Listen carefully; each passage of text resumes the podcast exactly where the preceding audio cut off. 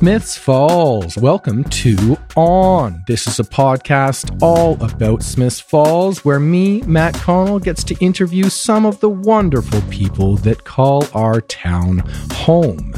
And this time, I have Smiths Falls born and raised. He left for a while and then he came back, Mr. Mark Quattrochi. Now, Mark is on the board of directors of Big Brothers, Big Sisters. We talk about that. He also rode his bike around the world. He rode it around the world, folks. took him years to do it. He wrote a book about it. He gives talks about it and gives talks about other things. Very interesting guy, very well traveled, very worldly man right here in our little hometown of Smiths Falls. A little plug for Mark and Big Brothers Big Sisters while I'm at it. Their next big event is the Bowl for Kids' Sake. It's a bowling event. It's their largest annual fundraiser, and they bowl in three locations across Lanark County. The campaign runs through January and February, at which time they do actually do some bowling on February 26th. That's Feb 26th, 2022. Last time they ran this campaign, they raised over $90,000. Awesome. Let's see if they can do better than that this year. Bowl for kids' sake. Fundraising starting in the new year with the event happening on February 26, 2022 for Big Brothers Big Sisters in Lanark County. Show them some love. I had a blast chatting with Mark, and I think you will find his stories oh so interesting because I sure did. But first, before we get to that, let's have a little word from our sponsors. So, folks, we have some special messages for you today because we have a multi sponsor event to share with you. We are bringing you a Christmas show. Amber McLean plays the Station Theater. This will be Amber's third Smiths Falls annual concert. This year, Amber is bringing her show to the Smiths Falls Station Theater. Two nights to choose from December 3rd and December 4th. Supporting that concert and our show here today is Say To Bakery. We love Say To Bakery. Amy's been on our show before and she wanted to support both our podcast and this wonderful holiday seasonal event on December 3rd and 4th at the Station Theater. Go see Amy at her new location at the Rideau Hotel on Beckwith. Grab a loaf of bread, grab a scone, grab a croissant, or grab lunch or get catering for your next event. They do it all, folks. As well, supporting us, we have Howard, Kelford, and Dubois. They are just down the street from us here on Main Street. They are barristers and solicitors, aka lawyers, folks. I use them to help buy my house. They can help you too. You buying, you selling, you have some estate issues, any other kind of legal issues, they are there to help. Community focused law firm. Valleylaw.ca is where you can check them out. And the Arts Hub is helping bring on this show. You can buy tickets for the December 3rd and or December 4th Christmas show with Amber at the Station Theater at ticketsplease.ca. That's ticketsplease.ca, another local source for commerce. It is Ottawa Valley events that they deal with, brought to you by the folks at the Humm. Also supporting this show is the town of Smiths Falls on the Roll program. Very supportive of the arts, our town. Love it, love it, love it. That's it for sponsor talk, folks. On to my incredibly interesting talk with Mark Quattrochi. Let's get right in front Yep, of that mic. right there we go. There we go. is. That's- the that's sweet what you're spot looking right for? there. Okay. Yeah. Yep. Great. So, Mhm. First off, I need to know how I pronounce your last name. Will be Quattrochi. Quattrochi. Yeah. Quattrochi. Yeah. I find that a lot easier than the way my wife was telling me to pronounce it. It wasn't that different. She was Right. saying she just wasn't getting the w in there. She was saying Qua. Quattrochi. Quattrochi. Yeah. Quattrochi. Quattrochi. If you want to say it the Italian way, you gotta you got Quattrochi. You got to do the whole thing. Quattrochi. So gotta- it gets a it's it, it loses Yeah. the ch. Yeah, if yeah. That's a Cana- that's like Italian. a English Canadian thing. Yeah, yeah, So people can actually say it. Yeah, yeah, yeah, yeah. People like their phonetic yeah, yeah, yeah. pronunciations. My brother's big on that stuff, especially for Yeah. Italian because he's into cooking. He's like, ah, he's always correcting me. Mm, It's yeah. bruschetta, bruschetta, bruschetta. What are you doing? so you, uh, Mark Quattrochi, yeah, you got it. Mark Quattrochi, perfect. So we have Mark Quattrochi on the show today, everybody. And this is actually a first for me in that this is the first time I've had a guest on the show that I hadn't met before. I mean, Yeah. we've, we've e met, That like two emails, three emails, Yeah, maybe max. That was about it. Yeah. but uh, and now that now that I realize your daughter takes music lessons next door, um, I think I recognize you from having Probably been popping I in think I, here I and think there. I've seen you. Exactly. Um, but uh, but nice to meet you, Mark, and thanks so Yeah, much too. for coming on the show. It's absolute pleasure. So, little backstory for the listeners: I I I e met Mark uh, due to some outreach from Big Brothers Big Sisters. I from there went on to learn that you are a motivational speaker. You wrote a book. You rode your bike around the friggin' world. some awesome stuff. So, I mean, I don't know. I'm just gonna pick a place to start, I guess. Please. Yeah. Big Brothers Big Sisters. Let's start there. that's- Yeah. let's start there. That's what brought us together. yeah. So that Tell makes, me about that. So that was uh for me um the thing that I w- seemed to be missing when I moved back to Smiths Falls, and we can get into that I guess a little bit later. Yeah. all those pieces, but it was that that piece where I felt like I need something in my life where I'm giving back in some way, where I'm connected to the community, um, connected with with the young people in the community, the future generations. I look back at my experience in as a young person here, and um, you know, I wasn't part of Big Brothers Big Sisters, but I Mhm. felt like I wish I was Yeah. uh, in some way, uh, and just connecting with with other youth in the community because it's not just about you know having that mentor; it's also about youth connecting as well. Right. Um, and so I want I just reached out. I want to see how I could give back. Um, it started out as as me.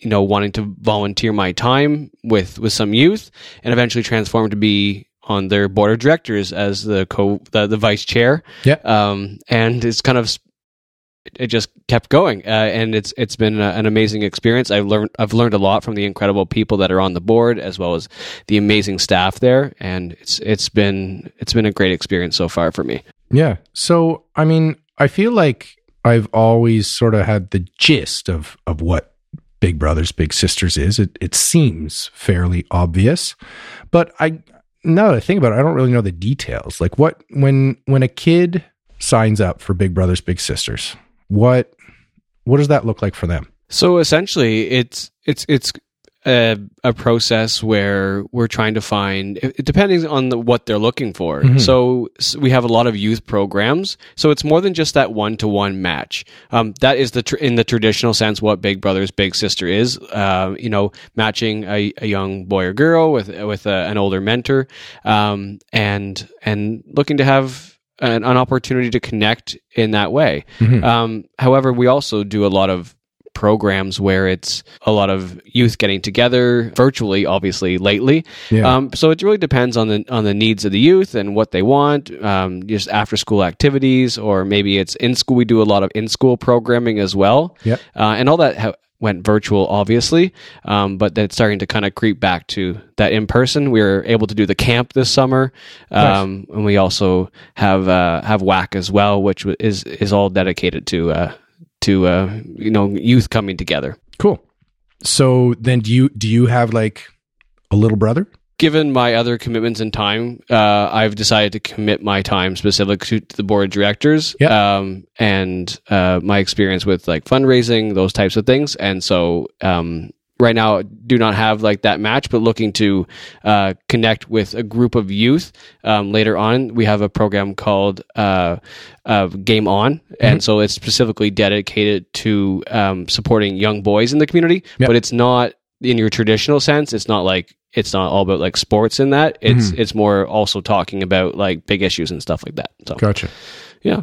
So if somebody out there wanted to be a big brother or big sister, what what's that what do they need to do? What does that look Is there a vetting process? Uh, is there an age requirement? Any other requirements? Like what does that look for, like for somebody? So specifically, it would be just reaching out. Um, we have a, a volunteer director uh, that would be the your point person. You always there's obviously some some paperwork involved and background checks, all those like uh, traditional things that you would kind of expect with working with youth. Mm-hmm. Um, but essentially, reaching out, uh, you can reach out through the website, uh, and I'll I'll just pull that up here and make sure I got it correct. It's a it's a very long website. It's lanark.bigbrothersbigsisters.ca, lanark.bigbrothersbigsisters.ca, and then you can either volunteer through there, Yeah. um, or you can also you can you can reach out directly by going to visit. Um, obviously, with COVID and all that stuff, maybe maybe reaching out through via email will be best. Yeah. Um, but yeah, definitely, we always looking for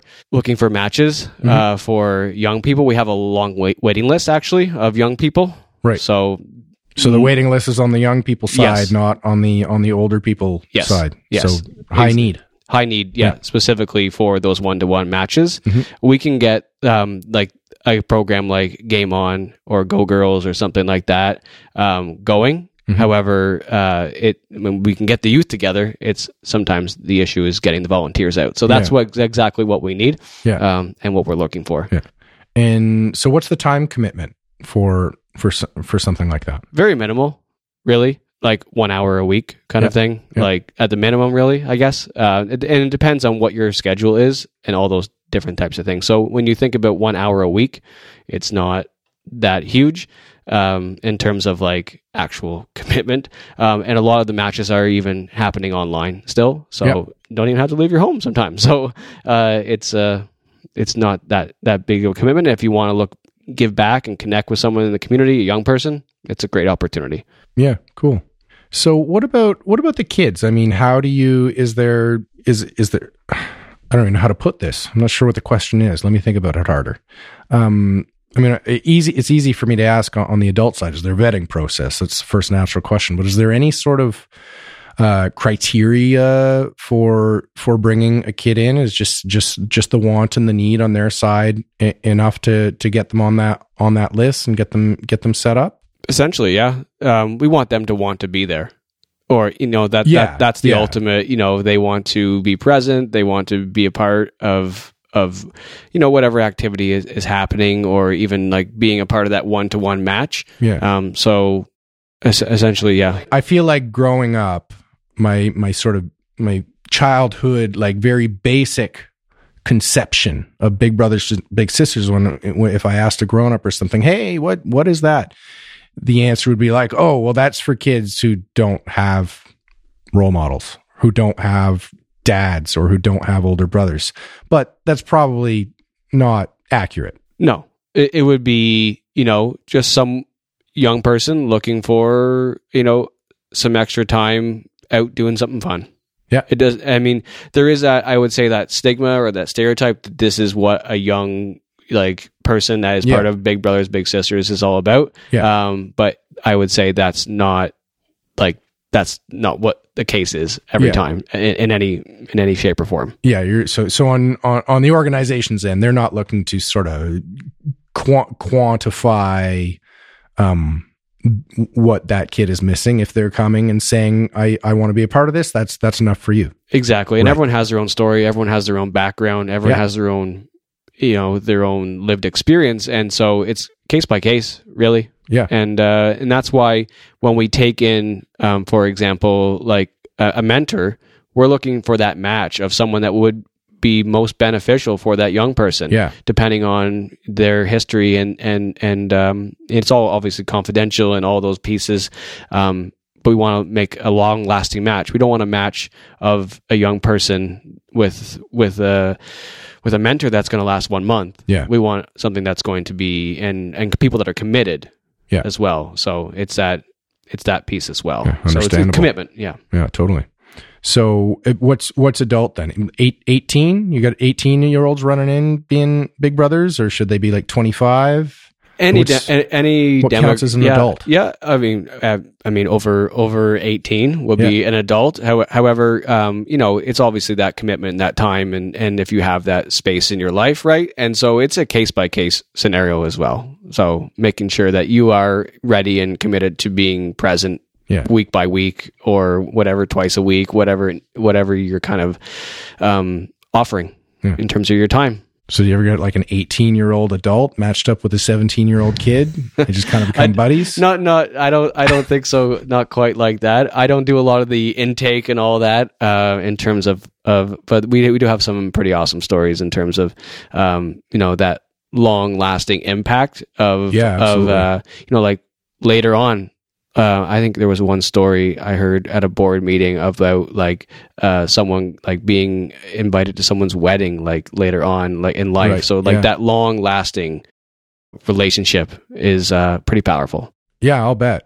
I was happy when um, when I got reached out to by by your organization because because it's it's it, Big Brothers Big Sisters has actually been an organization I've chose to support in the past. I haven't ever done the volunteering myself, but I've I've given I've given some money and and donated over the years um, because uh, you know out of everything out there, it's it's it's resonated with me. Uh, I was fortunate enough to have like really really good adult male role models coming up as as a youth and a teenager and Right. a boy turning into a man Mhm. um and i was always really aware of that so i think that you know it, it wasn't a need that i had in my life so you know it was, I, I never had to reach out to an organization like big brothers big sisters but because i was so of awa- aware of that lack of the need in my case it, it made me i think aware of the need of, of, of other people I know what you're talking about. Do you know what I mean? As, Yeah. as well, a hundred, a hundred percent. Yeah. I'm I'm I'm highly highly thankful and grateful for for the for the role models and mentors I had in my life. So I'd, I'd love to see other young people have the opportunity for the same. I think that's that's what I was looking to say a little more eloquently. No, yeah, no, I, I, I would 100% agree with you, and that's kind of why I'm there. Why I kind of volunteer my time with the board, um, and at obviously other fundraising events. We do Bowl for Kids, golf, um, you know, golf for kids. We do other community events um, throughout the year. You'll see. You'll see announcements popping up in the paper here and there, or on the local TV, those types Yeah. of things. And uh, we're always looking for support wherever we can get it um, to keep those programs running Yeah. to keep to keep youth having access to free sustainable programming that's what it's all about Yeah. Do you have any events coming up? So uh, we this summer we, we finished our golf for kids. Um, the next big event coming up is bowl for kids and that will be in in the winter season. And so um, that is like the big event. Yeah. um, and so they got really creative with it last year and they uh, you know everyone we couldn't go bowling. Mhm. um, and so uh, people were bowling like with, with their sleds and people were like you know doing it in their own way which is really really cool. Um, and so hopefully fingers crossed we can actually bowl this year for real Yeah. um, but it's a it's a it's a great event for people to come together um, and also you know a, a big event for in terms of like fundraising for for the rest of the year to Mm-hmm. continue to support that programming So is that going to be like December or a little later in the winter? It's uh, I believe it's a little later in the winter. Um, we have our next meeting coming up. Uh, I think uh, to kind of chat about some of those details. Um, and uh, I, I, I'll loop back with a with a concrete date once I once I for sure know what it is. Yeah, yeah, for sure. You let us know and Yeah, we'll, we'll sure. plug it for you. Thank you. Is that is it going to happen over in town here over at Grattan Lanes or? Uh, and you know what? It can be so we're not just operating in Smith Falls, right? We we operate, of course, we operate. We would, you know, anyone wants to go bowling uh, in a local community, but we also do Carleton Place, Perth, uh, any. We support all the surrounding region. Yeah. So it's you know we are based in Smiths Falls, um, you know, right downtown, but uh, it's uh, it's also supporting youth in the greater Mm-hmm. region of Lanark County. Now is that is that the one office for the county or do you have other That- satellite offices? One, yeah, That's the Cool. one. That's the one main office. Um, and so that's kind of like the local hub. And with that, you have Jules, which is um, which is like a social enterprise. Um, essentially, um, kind of gives back to. To, to the charity, Jules is a, like the gently used clothing. There's Yeah. a, a store in, in Perth as well, um, and so if you're ever looking to shop with like purpose, check out Jules. Check it out. Yeah. Well, that's awesome. I, I wasn't I wasn't aware Jules was connected with you. Yep, it's right in the same building. Yeah, Yeah. perfect. Awesome. Yeah. Cool. So you mentioned, I heard you say earlier, when you moved back to Smiths Falls. Back. You born and raised here? I am. I Yeah. uh, I uh, I spent my younger years. I I grew up specifically in Rideau Ferry, um, kind of in the country, I guess. but um, I I uh, went to school here in uh, Smith Falls. I went to St. James, went to St. Francis, um, and uh, I went to high school in, Perth. When, when did you escape? When did you, when So- did you make your escape? When did I make the escape? Yeah, the great escape, and then you know he, we're kind of back to where we started, right? Mhm. Um, which I, I love. Um, essentially, finished high school and went away to to school, and then didn't look back for many years. yeah. Um, always had something on the go, going somewhere new, traveling, living somewhere else, uh, and then eventually it was part of COVID, part of a number of different things br- brought brought me back home and Oh, so you're you're you're a recent more return recent. Yeah, I've been back for just over a year, a year Nice. basically at this Nice. point. Yeah. So sorry, may, maybe you even mentioned, but where'd you go off to college? So I went to uh, Trent University. Okay. Um, I took anthropology and like archaeology. I was going to be Indiana Jones. I was Yeah. going to like dig up the history. I loved it, and obviously loved history going growing up throughout high school, and had some influential, you know, um, educators in that way. And it was um, what I thought I wanted to do. Um, I had this opportunity to do an archaeology dig in in Belize, in digging up like a history of the Maya, Yeah. which was really amazing. Got to live in the jungle for five weeks, camping. It was pretty well, my first like like rough and tough thing I ever did. Really, Yeah. let's be honest. I grew up in you know pretty pretty good conditions here in Smith Falls, uh Uh-huh. and uh, and uh, had a very had a very I would say very great upbringing. Um, and all all that is kind of associated with that, and then going to do live in the jungle and dig up history and all those things. And then I found through that that I was not Indiana Jones. I wasn't going to be an archeologist, and there was people that I was meeting there on the same trip, on the same kind of. Um, I guess it was a credit um, that we got for it, um, but they were more into it than I was. Yeah. They were willing to hack out the rest of the year in the library. All Yeah. the things that I wasn't, uh, I think, cut out for. I could do it, but they they could do it better. Right. So perhaps the split is not quite all Indiana Jones. It's it's like what ten percent Indiana Jones, Like ninety percent 3%, library, three percent, like- yeah, yeah. three percent dig, Yeah, and most of the dig is was what just like brush, brush, brush, very monotonous and tedious and painstaking, minute details of digging. it it was very at times you dig down to a level you knew where you needed to get to Mhm. um, and then essentially you're just like mapping everything out you know there's a lot of like string and there's like Yeah. the plumb bobs and all these Yeah. like technical things that you know you need to line everything up and document everything and we found some very interesting amazing artifacts uh, but the day to day and the amount of, of work involved in grants and you're always fighting you're always always fighting. And there was people that wanted to fight more than i did. Right. and i saw that. I saw that the writing was on the wall. And what i got from that was a really cool experience and an opportunity to travel which i found for the first time to do it independently.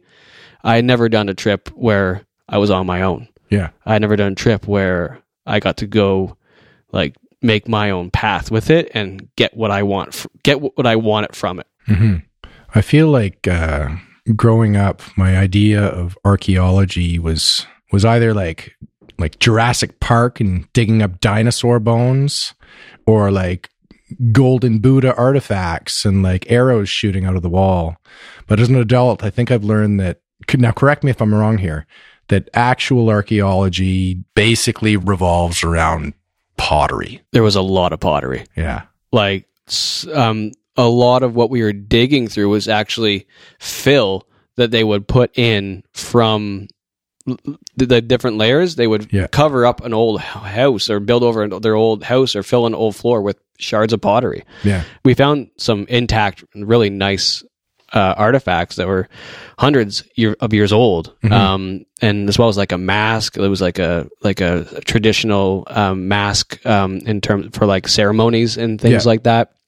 And we're digging through people's homes essentially. Mhm. Yeah. It, when you look at it, you know, it's there's it has to be a level of respect there too of Yeah. what you're doing. Yeah. Um, and so uh, we, we did it in a very respectful way, and um, I learned a lot from that experience. But it was a lot of pottery. Yeah, yeah, A that's what I of- heard. It's, it's like it, it, it's like it's there's you can see human bones that are a thousand years apart, and they're both just human bones. hmm But you can see a pot and another pot, and you're like, oh well, no, we documented the techniques changed between this era and this era, so we know it's from this era. A lot easier than carbon dating bones. I- exactly. Yeah, Yeah. And, and that's what um, we would when you're going down through the different layers, you can you start to piece that together, and then you you connect it with the other communities in the region Mhm. and to see if they there are commonalities Yeah. and and what you're seeing uh, at that time were they doing the same thing did they have the same pottery um, were they making the same tools um, were they cooking the same things hmm those types of yeah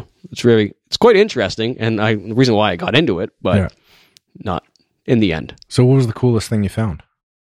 like there was uh well we everyone would always get very excited when there was something called obsidian which is basically like My son piece of- gets excited about obsidian. yeah it's a really cool word to say But that's in. Minecraft. yeah like, I, I, I don't know much about minecraft you but got kids? Uh, i do Yeah, just wait. Hey, just it's wait. coming it's you'll, coming You'll learn. You'll learn all about obsidian and Minecraft. so it's valuable there so it's valuable in the archaeology world as well um, basically it's like a piece of volcanic uh, like a shard and they've fashioned it into some sort of blade usually right. Um, they all the other thing I mentioned was that that mask they filled the full and they would put inside of it. It was like some sort of like um, ceremonial artifact where it was a mask, but smoke could come out through the eyes and the Mm. and the mouth. Um, not sure of its exact purpose or use, but I assume something something that was for you know ritualistic purposes. Some ancient Yeah, hot y- yeah. ritual. Essentially, I, I assume I, I, I can only assume. Yeah. nice. So, you moved on from archaeology. Yeah. And what was your next move? Next your- move, yeah, was uh, obviously that wasn't working out, um, and school was finishing. Um, I did my four years, and I figured, you know, no one's they don't tell you this. No one's just giving you a job. No one's just Yeah. you got the four years, you know, Yeah. especially with with university where it's so abstract, especially with the arts, and uh, no one's fighting for a new graduate archaeologist person. Um, so um, I was walking through just it was uh, our lunch area or like a cafeteria or something at, at Trent University, and there was like this job fair for going teaching overseas in South Korea and oh, like a bunch of different countries. Okay. Um, and I just took all the pamphlets, didn't think anything of it, and then later on, as I was like, maybe that would be cool. I really like that traveling thing. Yeah. Um, I found out I can make some money. You know, at the end of four years, not a lot in the bank account. Um, and uh, you know, I, within a month of actually looking at it, I was in Korea. Nice. Yeah, one of my one of my last guests, Nathan, who's one of the teachers at the music school here, uh, he went to Korea. Awesome. Yeah, right after right after university. It was an awesome experience. Yeah, I think I've I think I've missed my window for doing that. I knew a lot of people who did that thing. I would say there was a time. I think it was because a lot of people in the in were invited to go teach uh, in the actual public system. Mhm. Um, so I worked at a private school, but the public system had, for example, instead of a French like a French teacher, they'd have a foreigner come over and teach the English. Yeah. So they wanted people that were native speakers of you know they would be people from all over the world really and uh yeah they liked canadians americans people from new zealand australia it was a kind of like a foreigner kind of like hub in so many in so many ways that expat life Now, what I've always wondered about that is like, what is the chat like? I mean, when I took French in school, my teacher was maybe an anglophone who was good at French, or maybe a, a, a francophone who, was- but they always spoke English and French. Do these are these kids? They're just Korean, and how do you communicate them? Do you have to learn some Korean? What's the challenge there? Well, when I was there, I, I took uh, Korean classes, Yeah. um, and I would go like once or twice a week, um, and that helped me. But it was very discouraged in the classroom to speak Korean um, because the idea was they need to learn from you. Yeah. And the majority of the kids I was teaching, like their English was incredible. Um, depending on the age level and the level of the students, obviously there's different tiers. Um, but I was teaching at a night school where I, I mean, like they call it like a night school, I guess. I work from 2 p.m. to like 9 p.m. Mhm. Kids would finish school. Um, younger kids go earlier, older kids go later. A lot of focus in Korea I found on actually just you know uh, education. Um, and so if you're not putting your kid in that we, we have that here but it's not as i feel not as um you know focused on the academics. You Yeah. know ours is more like go you, you play soccer and all those things and Yeah. whatever. Hockey here and, and things like that but there's more you, you, you go to math school and then you, you might go to um, some sort of uh, you know english school and then science and then maybe a, an instrument or something like that. Now, what is there uh, over there? why do they want to learn English so much? because it i mean it is the international language Yeah. it is wherever you go you know there'll be the depending on mostly what i've found in my travels is there'll be the if they're going to offer it it will be the second language of in like a, like a translation or like it'll be on a sign Yeah. with like little letters underneath or like even just random shirts everywhere just, just with random slogans or, or something like that How do they view North American culture or in South Korea? I don't like to generalize and stereotype, but uh, there's a certain, and I think this has faded a bit recently. Yeah. There was a certain reverence around it in some way, like like oh, like if I learn English, then I can get a better job or I can have more opportunity. Yeah. Um, and so that was that was a focus for some parents, not all parents, definitely not. Um, and it's not even them, like the parents that are focusing on their own English, unless they're maybe in business or something like that. From what I found, it's you want to give your kid that op- every opportunity possible, Yeah. and I think we offer that. We want to do that here. Yeah, not, not Yeah. that. That's why my kid's in French. Yeah, I just Exactly. want them to have more opportunity for sure. Exactly. So I think it's that same mindset. It's just they've done it in a bit of a different way. Um, and so there is obviously some probably, be- and we have that here as well. Some animosity, history. Some people, you, I mean, obviously you don't forget certain things that have happened in your life and certain things that you saw and people that you interacted with, you know, and it depends on your age and what you remember. Yeah. Yeah. I was the uh, I was the voice for the Chevy Colorado in South Korea. You were. Yeah. That is, how did that, I want to know. Uh, I you know I pick up random jobs. I've been doing voiceovers for years. Um, I have the voice for it, I guess, and and I'm an audio I'm an audio guy. I'm a recording studio guy, so it, it was sort of a natural fit for me. I got into I did the odd gig here and there, and then about 12 years ago, I wound up getting a job for a company out of Burlington doing e-learning, and it was all like sales training stuff right. that got me a lot heavier into the voiceover world and i did like sales training for mcdonald's employees and and uh, sales training for uh, ford car dealerships and uh, l'oreal skincare products and and a bunch of products for sunnybrook women's hospital as well Cool. um, and then from there, I, I started picking up more work, and I was just sort of attuned to the different channels where you can pick up work and auditions. And uh, yeah, I just I got one for for that. Some guy got in contact with me, and he was actually a I think he might have been a Canadian guy who moved over to to South Korea, and they're. Uh, I mean, they were selling the pickup truck over there, and I mean, I don't know. I've never been to South Korea, I kn- but I I know that in certain areas of the world, sometimes there is a little bit of like celebration of North American culture. Of course. Um, There's- and that's what they were playing to with this commercial and this pickup truck. The pickup truck over there is like a very like, yay, it's a it's a cool American toy, I guess. For for sure, there's I and from my memory, not a lot of trucks, not a lot of pickup trucks, um, specifically like we have here. Like you- Yeah. you, you, drive down the street, you see a, a number of trucks. There, it's mostly like white cars, Hyundai. Yeah, little little sedans and Yeah, stuff. M- exactly. much more practical vehicles. Yeah, it's also like it's a tighter space there. Yeah. We have a bit more room to move move around uh, here in Canada. We Yeah. take that for granted, I think. But yeah, so that a truck, someone having a truck that was imported, that's a status. That's a hundred percent status symbol. You either really value that item or you value, um, you know, you want to show like Yeah. I have money or Yeah. like that kind of thing. Yeah. Yeah, well, the whole it was a long commercial. It was like a two minute long Wow. commercial. It was a web spot, and it was all in Korean. I didn't speak in Korean. They just hired me to sound like an American at the very end of the commercial, and I say, "Colorado, the real American pickup truck." Oh, that's good. Yeah. I love that. Yeah. That's that's great. Although what they wanted me to say was just Colorado, real American pickup truck. You added the, the like the, the I added yeah. the the because it just felt weird for me. They were like, ah, ah, add the the if you want. We don't really care. It makes sense to us either way. I'm like, all right. Yeah, the the was ne- yeah necessary. Yeah. Good call. But uh, yeah, yeah. Chevy Colorado. Love that. That's you know That's my only South Korea connection. I've never been there. I've never taught anybody English there, but I've told them about a pickup truck. That is the real one. and uh you know there's some people probably driving that around still now. Yeah. Yeah.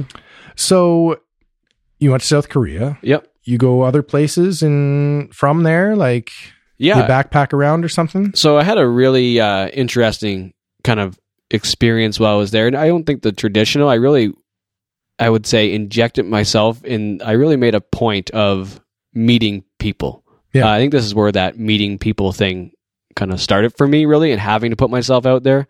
As I said, I, I ended up there within a month of like thinking about it and doing it, really. Um, and so, obviously, I didn't know how to use chopsticks. I didn't know what Korea looked like. I didn't know what the food was going to be like. Now, Korean food is very celebrated here. It's very Yeah. like going Korean barbecue or like Korean barbecue this or like, you know, kimchi that. That was not a thing here when I like this was not that long ago. Yeah. Korean food has exploded in uh, in the international community uh, for good reason. It's amazing. So when I went there, I was blown away uh, by the food, all of that. Um, and uh, I, as I said, I- actually, I didn't. Maybe I didn't mention that. I mentioned it when I came in that I play the drums, and Yeah. so I um I immediately started to look for other people that played music and and for places that offered places for people to play music. And I quickly found a place that was kind of became my like second home in some ways. Uh, I started to kind of work there as a bartender on the side Yeah. um, after work, um, and then found a foreign like a bunch of foreigners. We got together and we played at different parts of Korea, which was really cool. Really, you know, we played at different foreigner bars, but also Korean bars that were looking for this uh, kind of like you know, you, you got some foreigners playing at your bar, uh, Mhm. and they're playing um, covers. We just we just did covers kind of thing, like '90s, like classic rock, you know, some new stuff, um, and uh, a couple originals. the The name of the band was Suregi, which basically means garbage in Korea, in Okay. Korean, and and so uh, it was quite the experience of being able to we went to like Seoul. I lived in the south of Korea, Mhm. which was a place called Ulsan, and it's where they make all. If you drive a Hyundai car, chances are it's made there. So a big manufacturing town.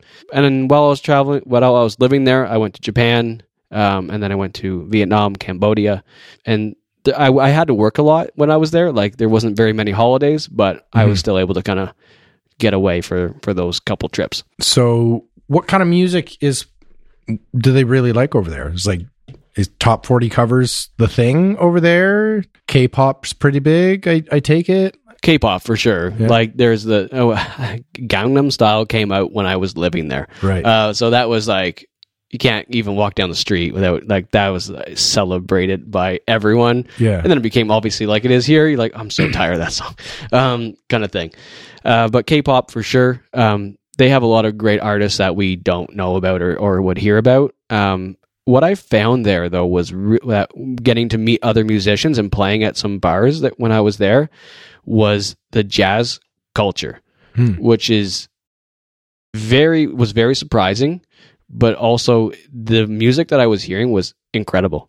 Um, the musicians were very, very, very talented in Mhm. terms of like their technicalities, and they were like like spot on, perfect. Nice. Like there was s- so well practiced. Um, but what I found in that well practicedness was not a lot of being able to go outside the box Hmm. which is how also was this I found jazz so surprising, which is I feel what jazz is some kind of like that feel, Yeah.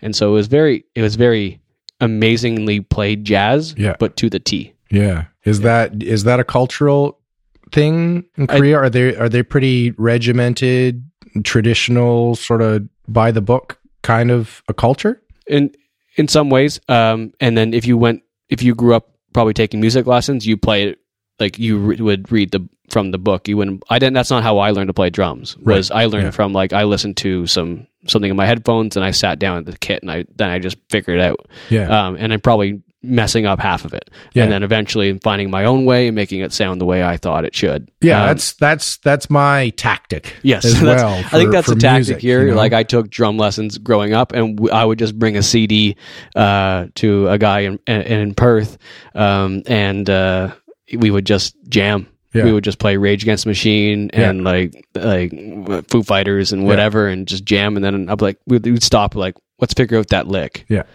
Kind of thing. So I don't. If there's, I think maybe that has started to change there as well. And what I was seeing some of the the younger musicians that I was meeting doing that more regi- not not as regimented, that more feel yeah. uh, piece. But there was a lot of cool rock bands, but big on the jazz, which was um, I got to hear a lot of great music. Cool. I know people, you know, even over here, like the if if they've certain people, friends of mine, whatever, who have learned music in a very regimented way. It's like they can play amazing things. They can play this sonata or that overture. Uh, if the sheet music is in front of them, and you pull it away, and it's like they forget how to play. Right. They just they, they can't do anything. This is this is certain people. I know people who can read sheet music and own it, and then improvise like crazy. Um, some people are just very talented that way. But but I've I've noticed that some people who have learned very very regimented have have a lot of difficulty coming outside of that. Um, yes. My brother too. He was a he was a classically trained singer, and that's his that's that's become his biggest problem in terms of trying to be a singer now. Is he's so regimented in these classical? This is the way it's done that he. Yes. It's so hard to for him to sound just like sing a pop song, sing a rock song, and sound, you know, not like he's in a you know Kiwanis competition or something. You know. yeah, and I, I think as I said that maybe that's kind of starting to to change there. Yeah, but um, that's how music was taught, and I think that's how maybe it was taught here. You know, more so you know years ago, um, where you sat down, you had the book, mm-hmm. and um, I think that's starting to to shift throughout the world depending on where you're where you're learning. But some people still really you, i think you you kind of need that in some ways to get your bases down yeah um, and learn like rhythm and those types of things. Um, but yeah i i, I think there's there, there's some you have to be able to do i think both in some ways if you're if you're going to be that i guess well-rounded musician or whatever you want to call it. yeah, it. absolutely. Yeah I did a certain amount of theory and stuff. I understand it. I can't sight read and play in real time. I wouldn't be able to anymore. No, but uh, I I don't know if that's the. I think that uh, I think for drummer drummers are the ones who probably benefit from that the least, in my opinion. But maybe that maybe I'm just maybe I'm just confirming.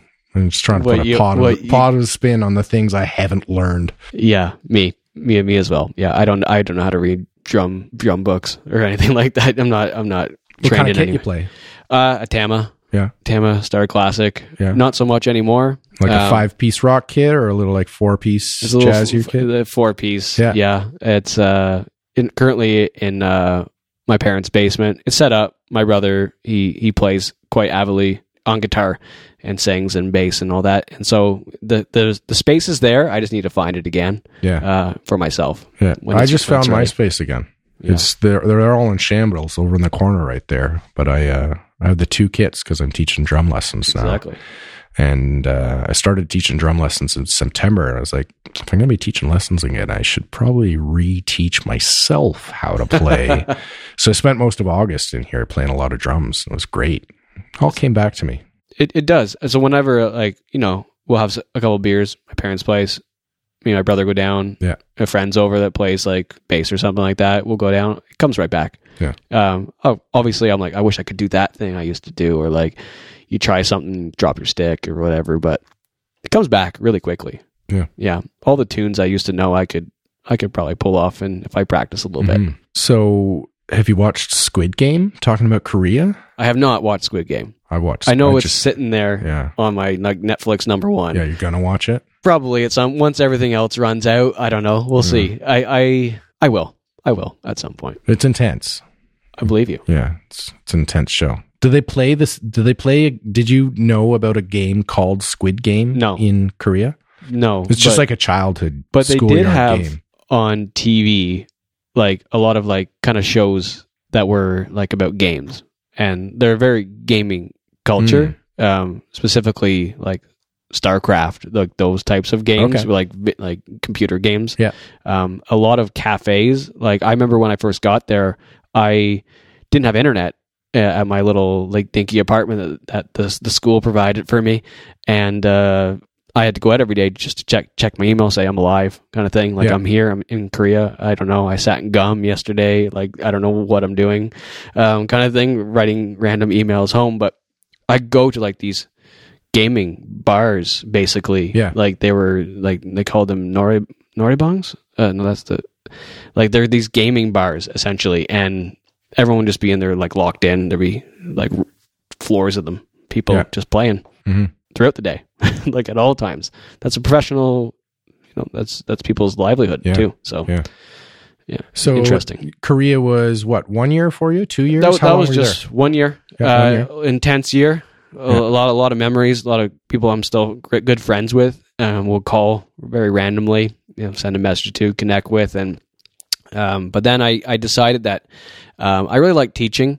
I I didn't want to live in Korea forever because I, I knew it could happen um, very easily in terms of like the lifestyle. But I knew I liked teaching, so Yeah. I, I I came back to Canada. I applied. I went back to Trent again, Mhm. and because it was familiar, I loved I loved the school, loved the culture. I grew up like kind of like a country boy in some ways, and Yeah. it was like kind of like a not a country school, but it wasn't like the big city, wasn't U of T or something like that. I Mhm. want, I like that that feeling, um, and so went to uh, went to dim, and did my uh, bachelor of education, became a teacher, um, and then, but even then, knew that I didn't want to stay in Canada. I want to go back teach internationally again. With like a real international school, Yeah. um, and that's exactly what I did. Got a job in southern China, teaching on this tropical island called Hainan.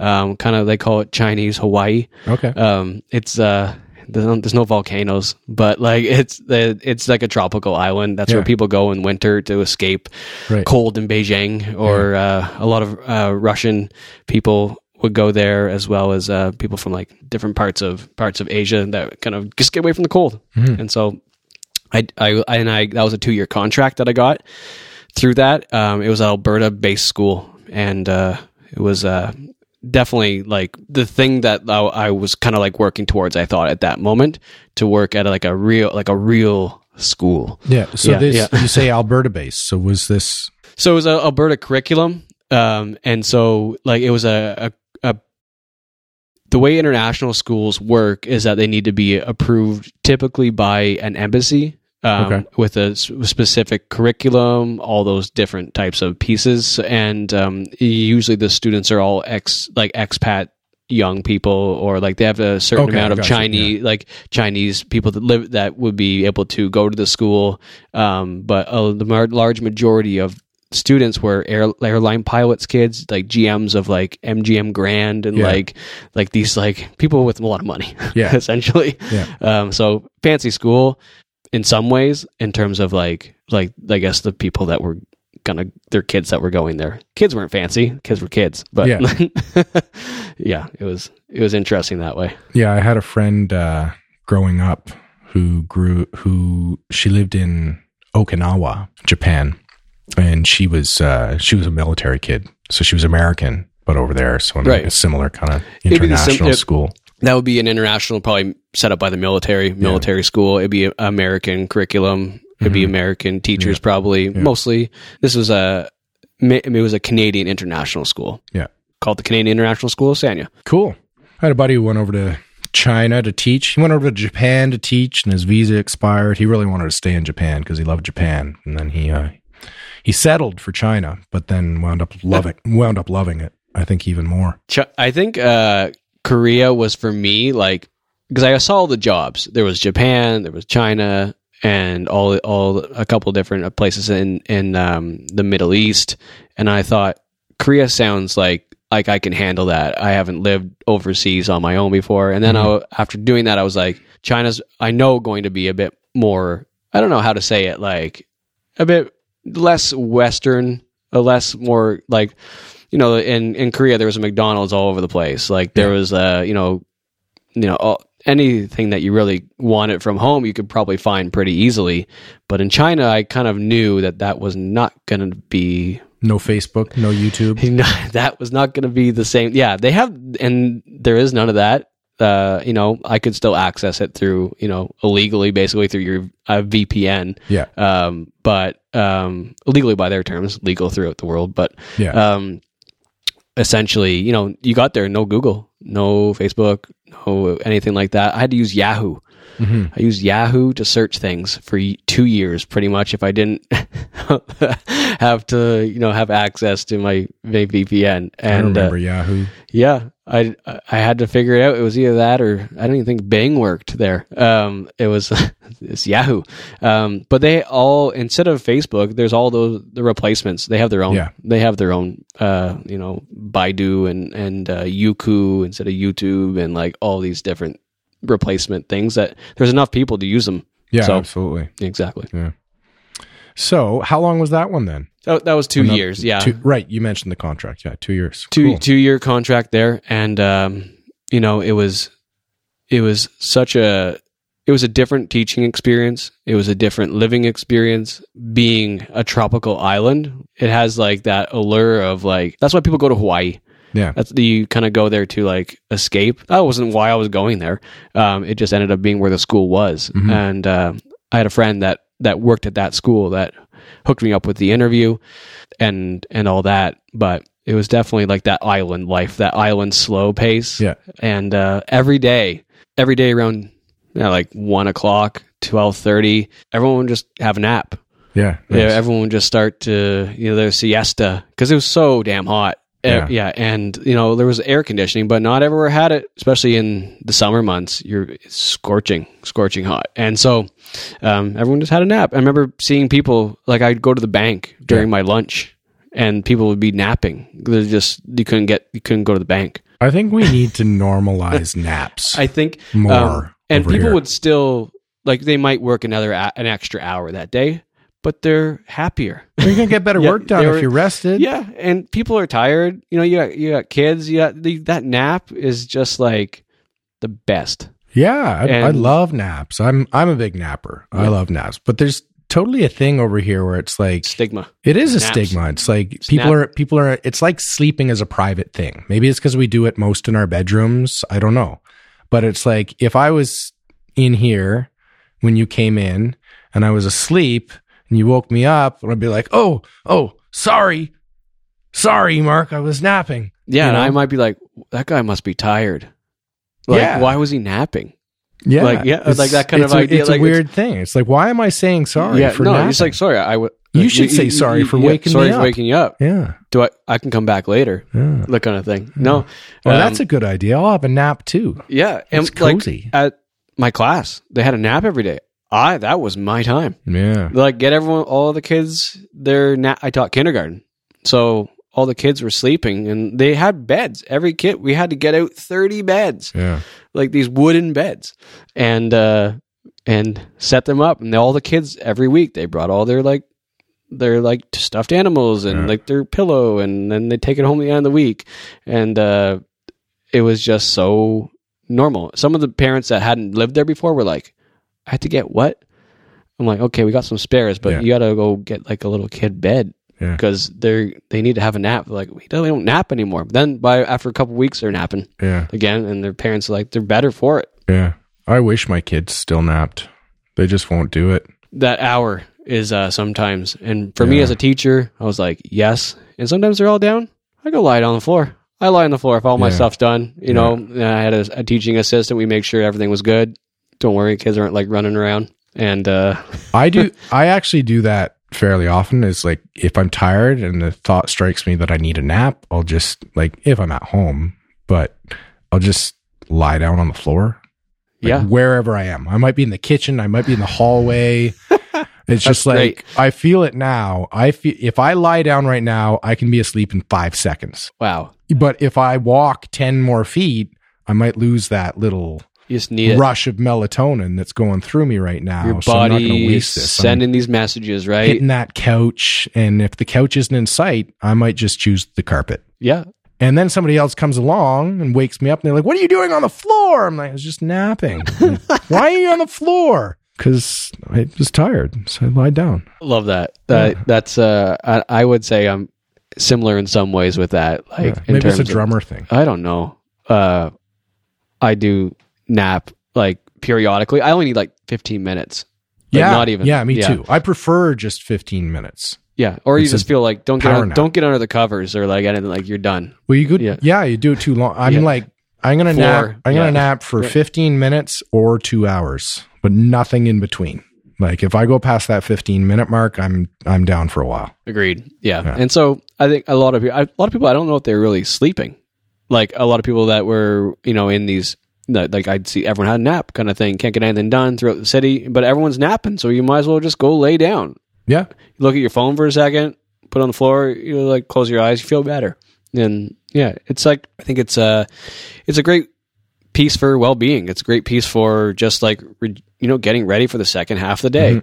Um, you know, a lot of pl- parts of like, you know, in Europe, it's it's very and always has been very, very important to the culture. And I think we've uh, prioritized money and work and rush and looking busy Yeah. over that. Like, oh, I just this is part of the day, so I can do all that busyness. My son went to a uh, Montessori school for uh, for kindergarten age, and they were big on naps there, but he wouldn't do it. He just didn't nap. He's never needed much sleep. It's uh, it's been a challenge. It's been very challenging sure. at times. He's just uh, he, he'll be up at six. He's up at the crack of dawn every morning. So you're up. I, I well, you know what? I used to be, Yeah. and now he he's ten now, and for the past couple of years, he wakes up at six a.m. and he reads. Oh, that's great. It's wonderful. He tears through books.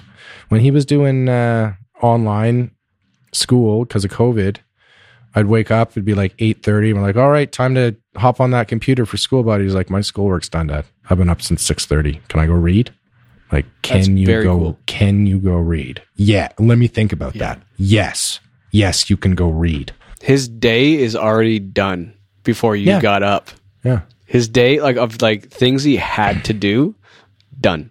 Yeah. Yeah. He put like That's so he cool. he kind of wanted to just stay virtual when school was back in. Yeah, because he just give it all ahead of time, right? Like I was the- seriously tempted that- to say yes. I really Yeah. was. If it was just about him getting his schoolwork done, it probably would have been yes. But I want him to get socialized. There's different parts of yeah, schools being there with other people is very important as well. Yeah, that's that's really the reason I send him because otherwise he'd just be teaching himself stuff from books and YouTube.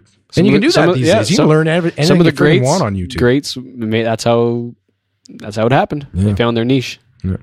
So a couple years in China, in Yeah. tropical China, Tropical China. and you came yeah. back, and and what next? No, I didn't come back. You I didn't, come back from China. Well, I am here now, but like uh, essentially, I that was where the where I started to ride my bike home. From. ah, gotcha. That's where it began. Um, and so it was actually to rewind. It was about six years before I did. I made that decision that I had the idea. to do a big giant bike trip around the world. yes, Yeah. okay. um, and so it was back after I did that archaeology dig. I found I really love travel. Yeah. and I started to read all these travel books.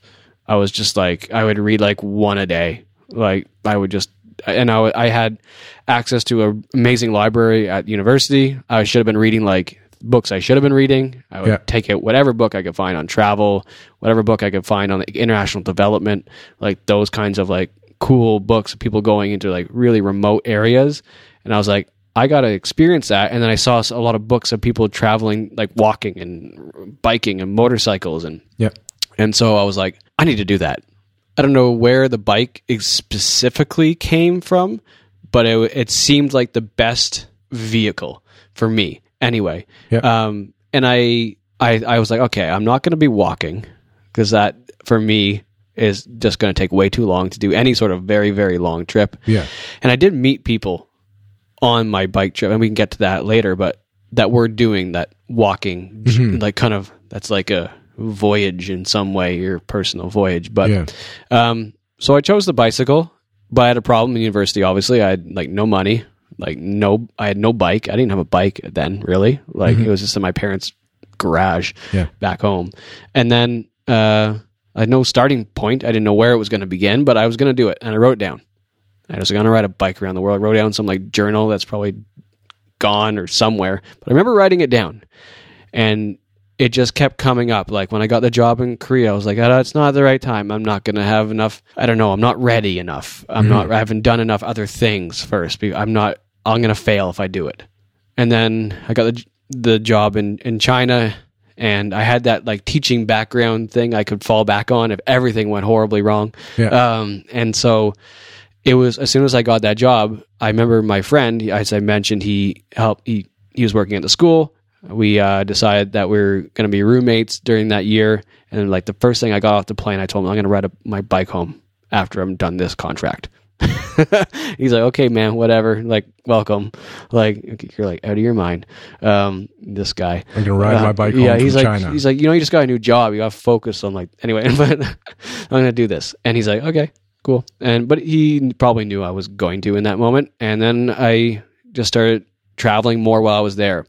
With this job, I had the opportunity to travel a lot more. It was a better paying job, so I could I had that bit more disposable income. But I was also always thinking, you need to save for that bike trip. Um, and so, first thing I did was buy a motorcycle, and I bought a motorbike in China. Okay. And that was like my mode of transportation. And I went everywhere with that thing. Went all over the place, all over the island. Um, my first trip there, and I didn't know how to ride a motorbike. I had no clue. I picked it up from this, uh, like a motorcycle place, like a dealership, I guess, or whatever you want to call it. Um, and I didn't even, I didn't know what I was doing. Um, and so uh, we, we, I got it home somehow, miraculously. I was terrified of the thing, um, but I was I, I want to do this right now. I'm gonna like, have some cool motorcycle trips first and get to see China in a really remote way. I knew I didn't have time to bike everywhere at that time, but I had time to like see a lot of the island that I would not. It was impossible for me to just have a car. Yeah. Didn't need a license for the motorbike. It was perfect. Um, and so went all over the place there. Is that because it was like a small enough motorbike, or they just, Just didn't motorbikes don't need licenses they there? do and don't. It's just no one's gonna bother with you. And like there was no license plate on the thing. It was just me on the motorbike, no license, and uh, a lot of time in flip flops. Really looking back, really stupid. But um, it's the island life. Uh, anyway, uh, through that, I found actually I, I eventually figured out how to ride the damn thing, um, and uh, it was pretty easy when I look back. Then I I started doing other backpacking to other regions in the area, and then it spurred on more motorcycle trips as well. So I did a motorbike trip from Ulaanbaatar in Mongolia to the Gobi Desert and and back.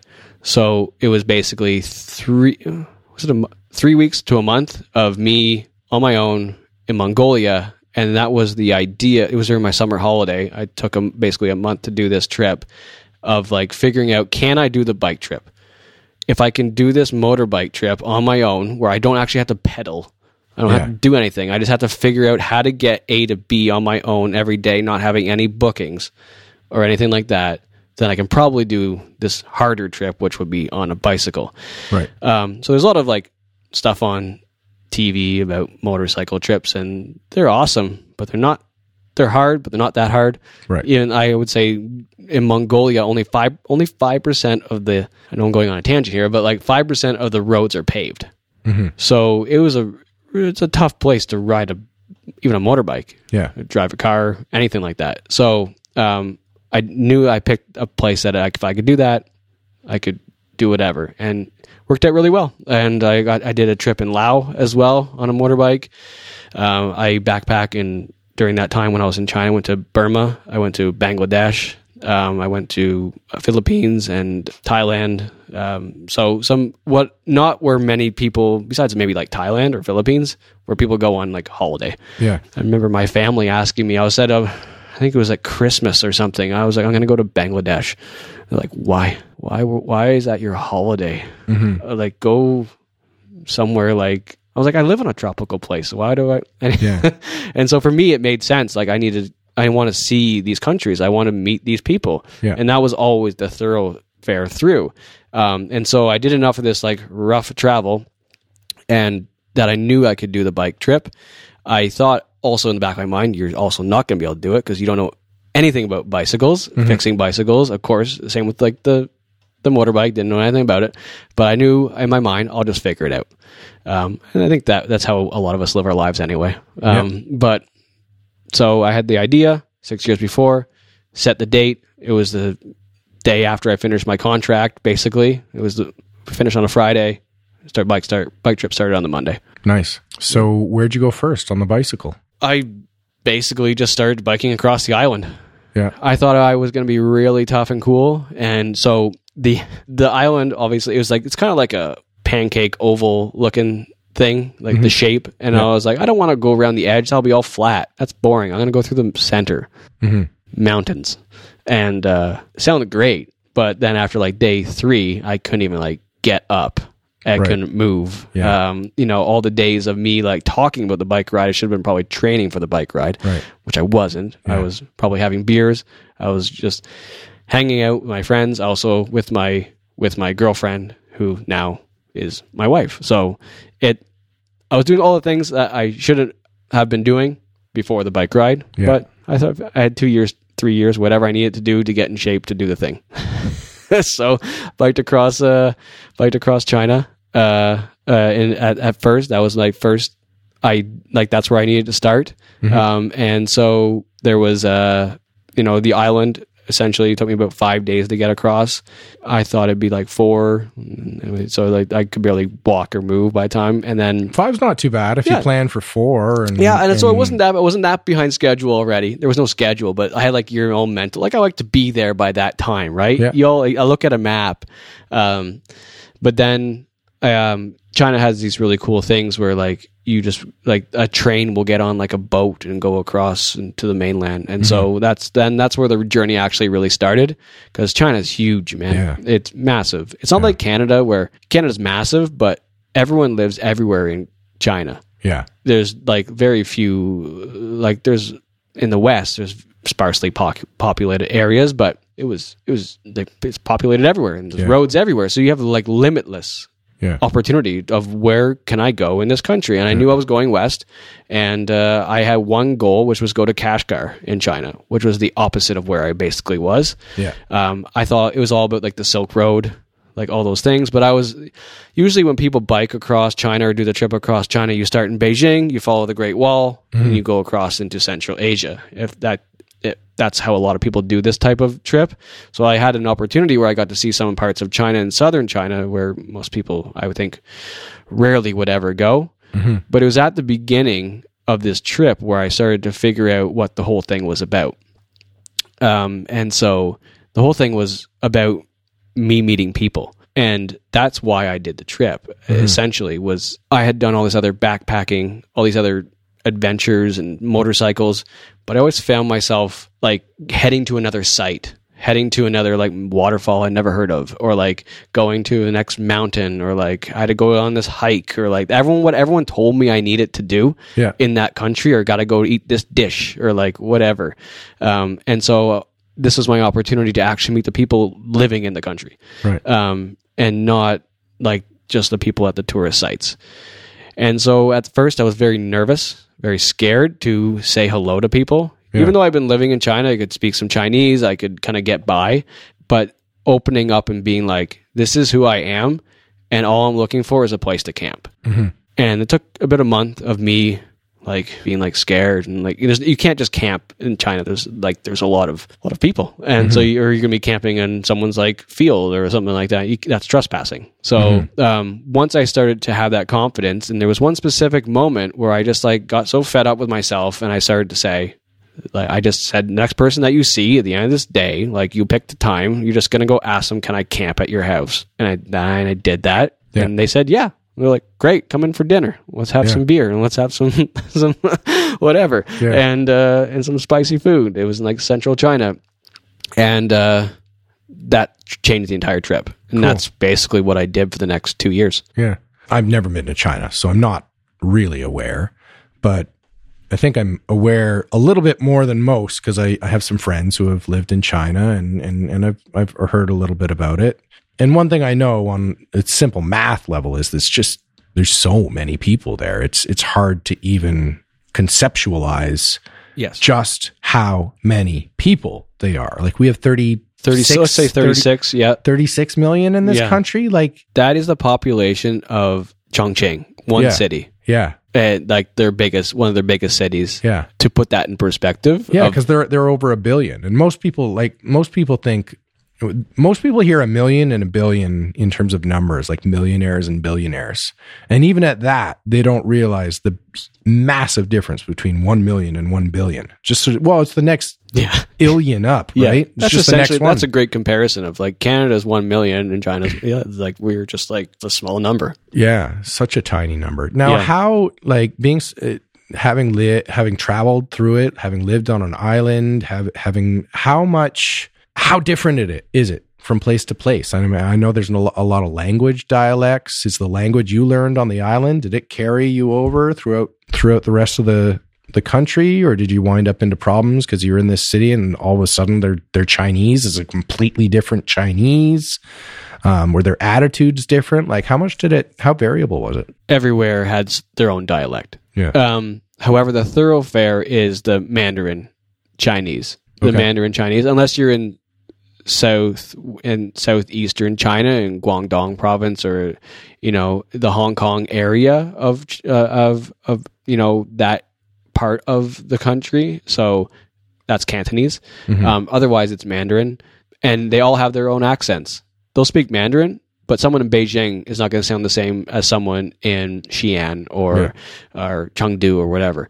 But then within that, you have every like every not even, not even every province, like even like every sometimes city, your hometown has their own language. Mhm. So it was, you know, you have that Mandarin thoroughfare, but all, you know, my wife is Chinese and she speaks Mandarin Chinese growing up, but they have their hometown language. And when we go to visit, or like, you know, they, they're talking, they're usually not talking in Mandarin. Right. Um, they're speaking like a combination of their hometown language. Um, and it's not really written down either. It's all spoken.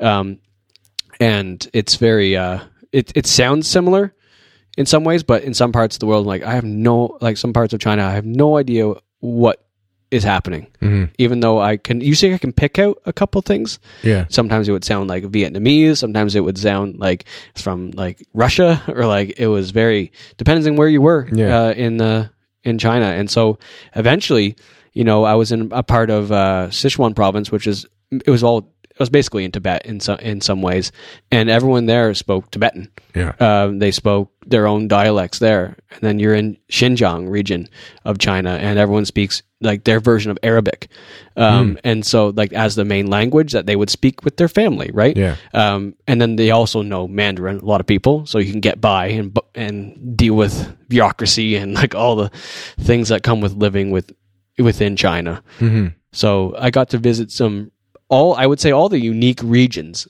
of the country and see the different dialects kind of like flourish and it's very like a very beautiful thing Mhm. but I don't think a thing that's very embraced by the higher ups within within the government Right. it's obviously Mandarin Chinese Yeah. like make sure that you you know your Mandarin and you know it well and the characters and all the things like that but um, I think it's a, it's an amazing thing, and what's happening is uh, you know especially uh, and I don't want to get too political, but what's happening in like Xinjiang and like that part of the country is an effort to you know not embrace that culture.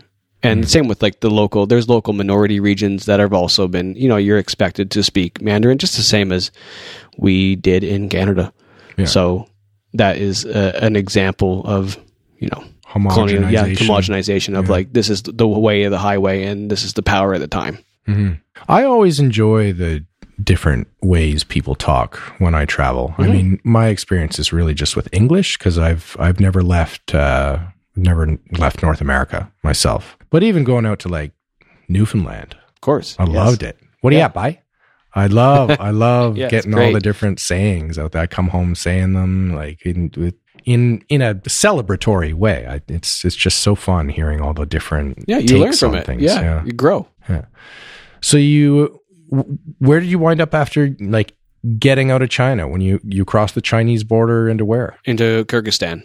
So Never even heard of Kyrgyzstan. most people haven't. yeah. Uh, it is a landlocked Central Asian country that probably only has maybe five people that go to the Olympics, like Yeah. kind of thing. Like that's why you don't like they're not on the world stage of like some sort of sport or something. Like that's why you're not hearing about them. We don't have a lot of imports from Kyrgyzstan, a lot of trade deals.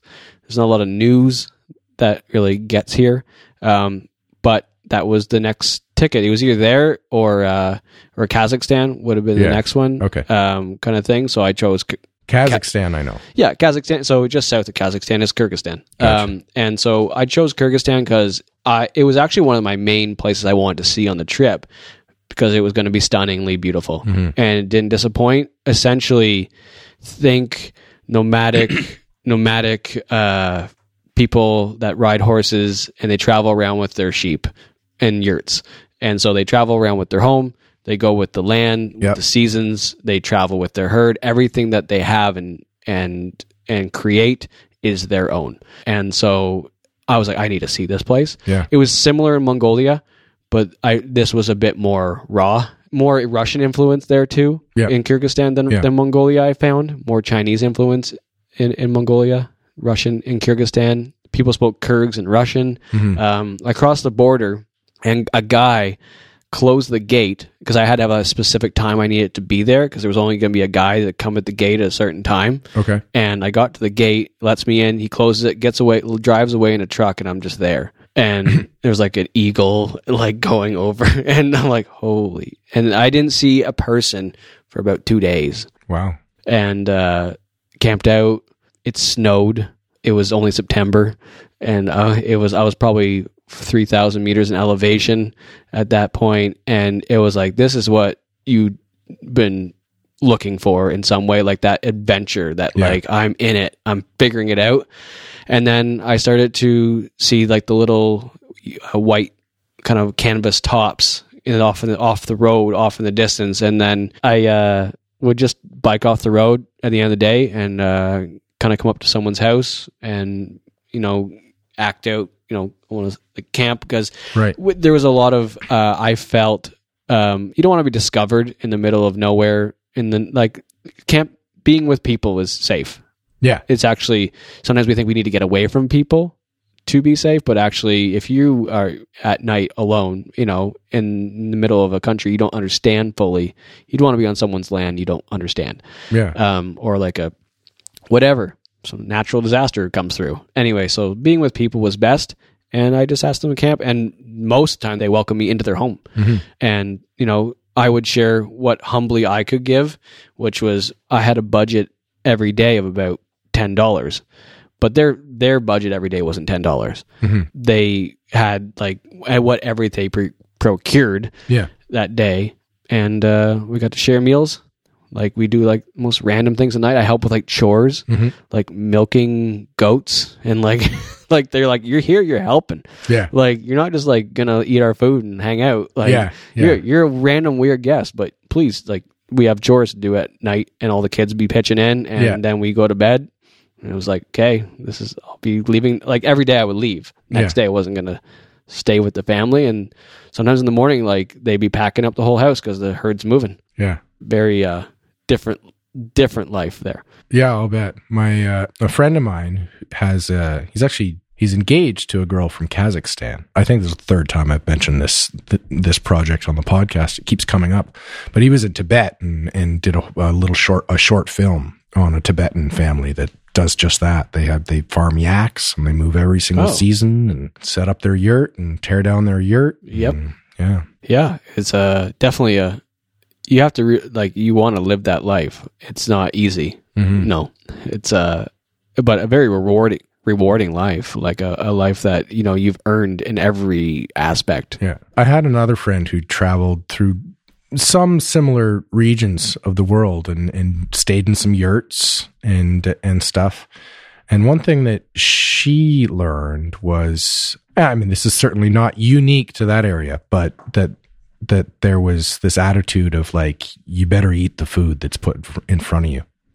Like, don't not eat it. Like, this is precious food and we've shared it with you. So do not dare disrespect us by not eating this incredibly disgusting thing. or at So- least, at least to to, the yeah, to inexperienced. to a different palate Yeah, I mean, exactly. I, I mean when the first time i ate kimchi Uh-huh. was like whoa no um then i i can't get enough of it like you have to it's a it, like a lot of these foods that were like whoa is it's a bit of acquired sometimes taste and there is like there's also another thing like you could be eating on it this i think about i thought about this sometimes on the bike trip was this like a really bad cook or was this a really good cook. Yeah. like like I- like like like some people like they're not good at cooking and they just have to Yeah. and then someone showed up and they got to cook every day but like my wife or my husband like they whoever they suck at cooking Yeah. so i don't know um, but the one specific and it was in mongolia and it was in kyrgyzstan as soon as you start mentioning that was this drink it's called arg it doesn't, Okay. it doesn't even sound good yeah. uh, or kumis uh, it's, it's fermented horse milk that's an alcoholic drink Right. and it's at every and they it's in a bucket usually and they travel it travels with them Yeah. uh, and it's like summer drink um, alcoholic and there's always someone with a stick kind of moving it around Mhm. kind of fermenting it more it is the very sour drink Yeah. to put it nicely Yeah. and they're watching you when you drink that Yeah. yeah and uh, and after a while i started to like it Yeah. and i was like because everyone would offer it to me and it became like okay Yeah. I was like looking forward to it. Whereas like, and then sometimes I would drink it. I'm like, that last place had better Yeah. stuff. Yeah. Better arg. They're better arg, yeah. Yeah. And that place had better arg. Yeah, you should go talk to them. Their horse, maybe your horse is sick. Yeah. I don't know. Like, yeah. So it was uh, it was cool that way to get- I get to experience a different local food. Yeah. And um, and also like uh, a lesson in like table manners. Yeah, we're definitely not uh, n- not as open to fermented milk products. No, that's the opposite of what we would. Yeah, I mean we like yogurt. Yes. Everybody's cool with yogurt. Yeah. but it kind of stops there. I like kefir. Was arg a little bit like kefir?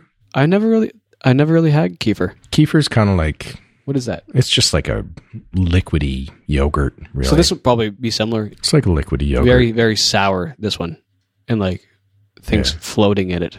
yeah, yeah, Yeah. Kefir kefir's a little more homogenized, but it's uh it's like uh, effervescent. It's a little bit carbonated from the light bubbles in in a good This, this, it, it, this was a little bit carbonated as well. Yeah, Yeah, interesting. So Kyrgyzstan, and Yeah. then sort of working your way, weaving your way into your up to Europe, or did you go Um, down to yeah, Africa so- way? Um, that was the ultimate goal was to get from where I started was the tip of Africa, and then get a boat or a plane to South America, make my way back up to Canada. That was the idea. Like I'll get there. Don't know what order of countries it's going to happen in. I had a plan, fell apart pretty quickly.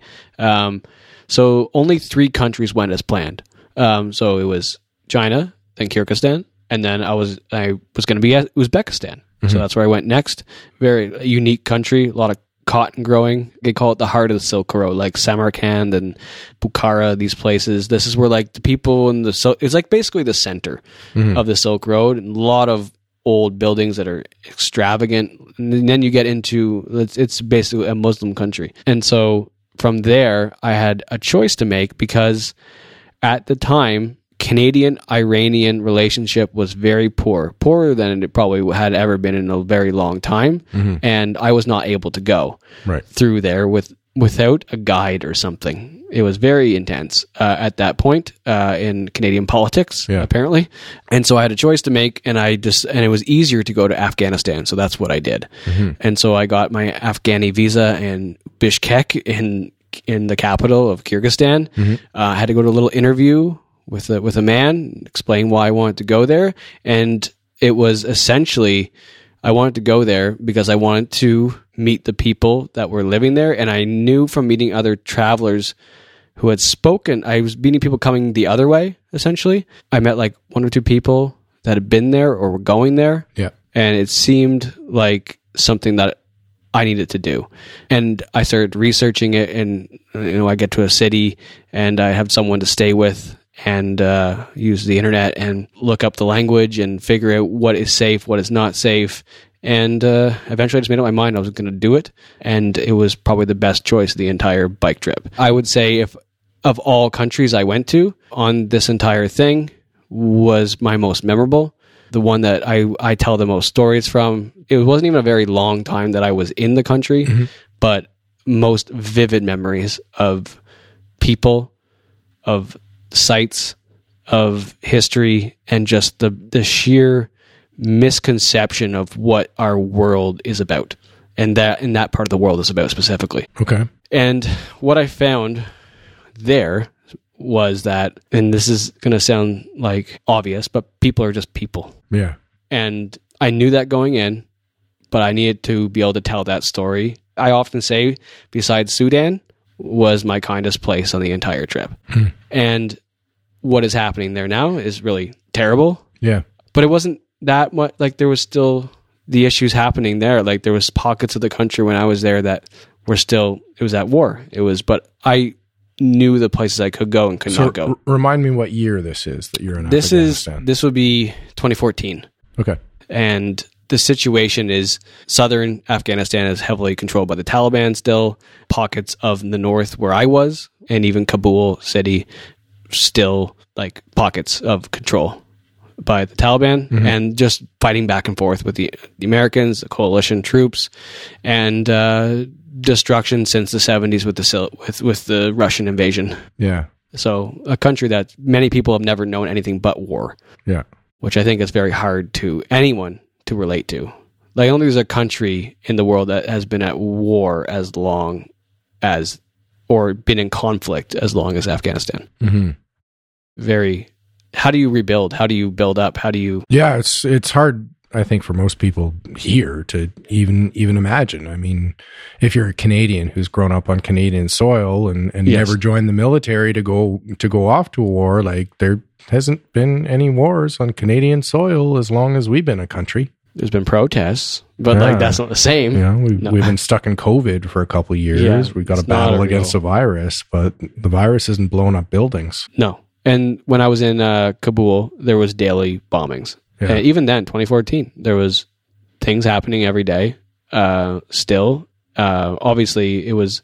I took a risk going there. I do not recommend ever like don't go there now. Don't do that. It, it was a it was a calculated choice I had to make, and I wasn't lingering anywhere. And what I saw was amazing food, beautiful mountains, a fall that looks like ours with green trees and changing colors and wonderful people that welcome me into their houses wel- and welcome me to sit and eat with them and tell me their stories which is what i decided and was kind of tasked to do in that moment was to tell those stories of the people that i was meeting and the challenges they saw and and people that really have known nothing but war Mm-hmm. and you said it before it's very hard for us to relate Yeah, and anyway yeah. So, what kind of stories would they tell you? there would be moments where they would tell a story about a family member that was lost, someone doing something that was terrible to their family, or a lot of the stories would be about just the way the things used to be. That's mm-hmm. actually what I heard a lot of stories about, specifically from an older generation,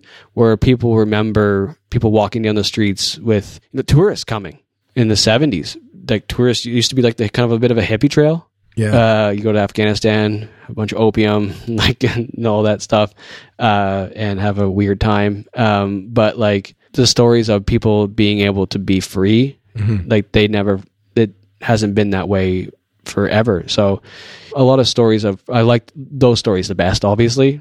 The other stories I usually just didn't know what to say besides sorry. One man saying 46, like 46 countries have come I remember it was always like 46 in my mind, like him telling me that number that 46 countries have come to Afghanistan to help us, but nothing is better. Like it's, it's, I think it's hard to grasp, um, the amount of that has been taken. Storekeepers telling me American troops coming into their store and stealing from them, yeah, like just taking like what little they had to sell and just taking like it, like just for their families or just like just stealing basically from poor people that are at war. Anyway, like garbage stories um, that make you like think, what was this whole thing about? What i- what is anyway? But there's just people just trying to make it by that day, yeah. and uh, It's got to be a lesson in hope. it was. And and what I saw there was incredibly proud people of their country.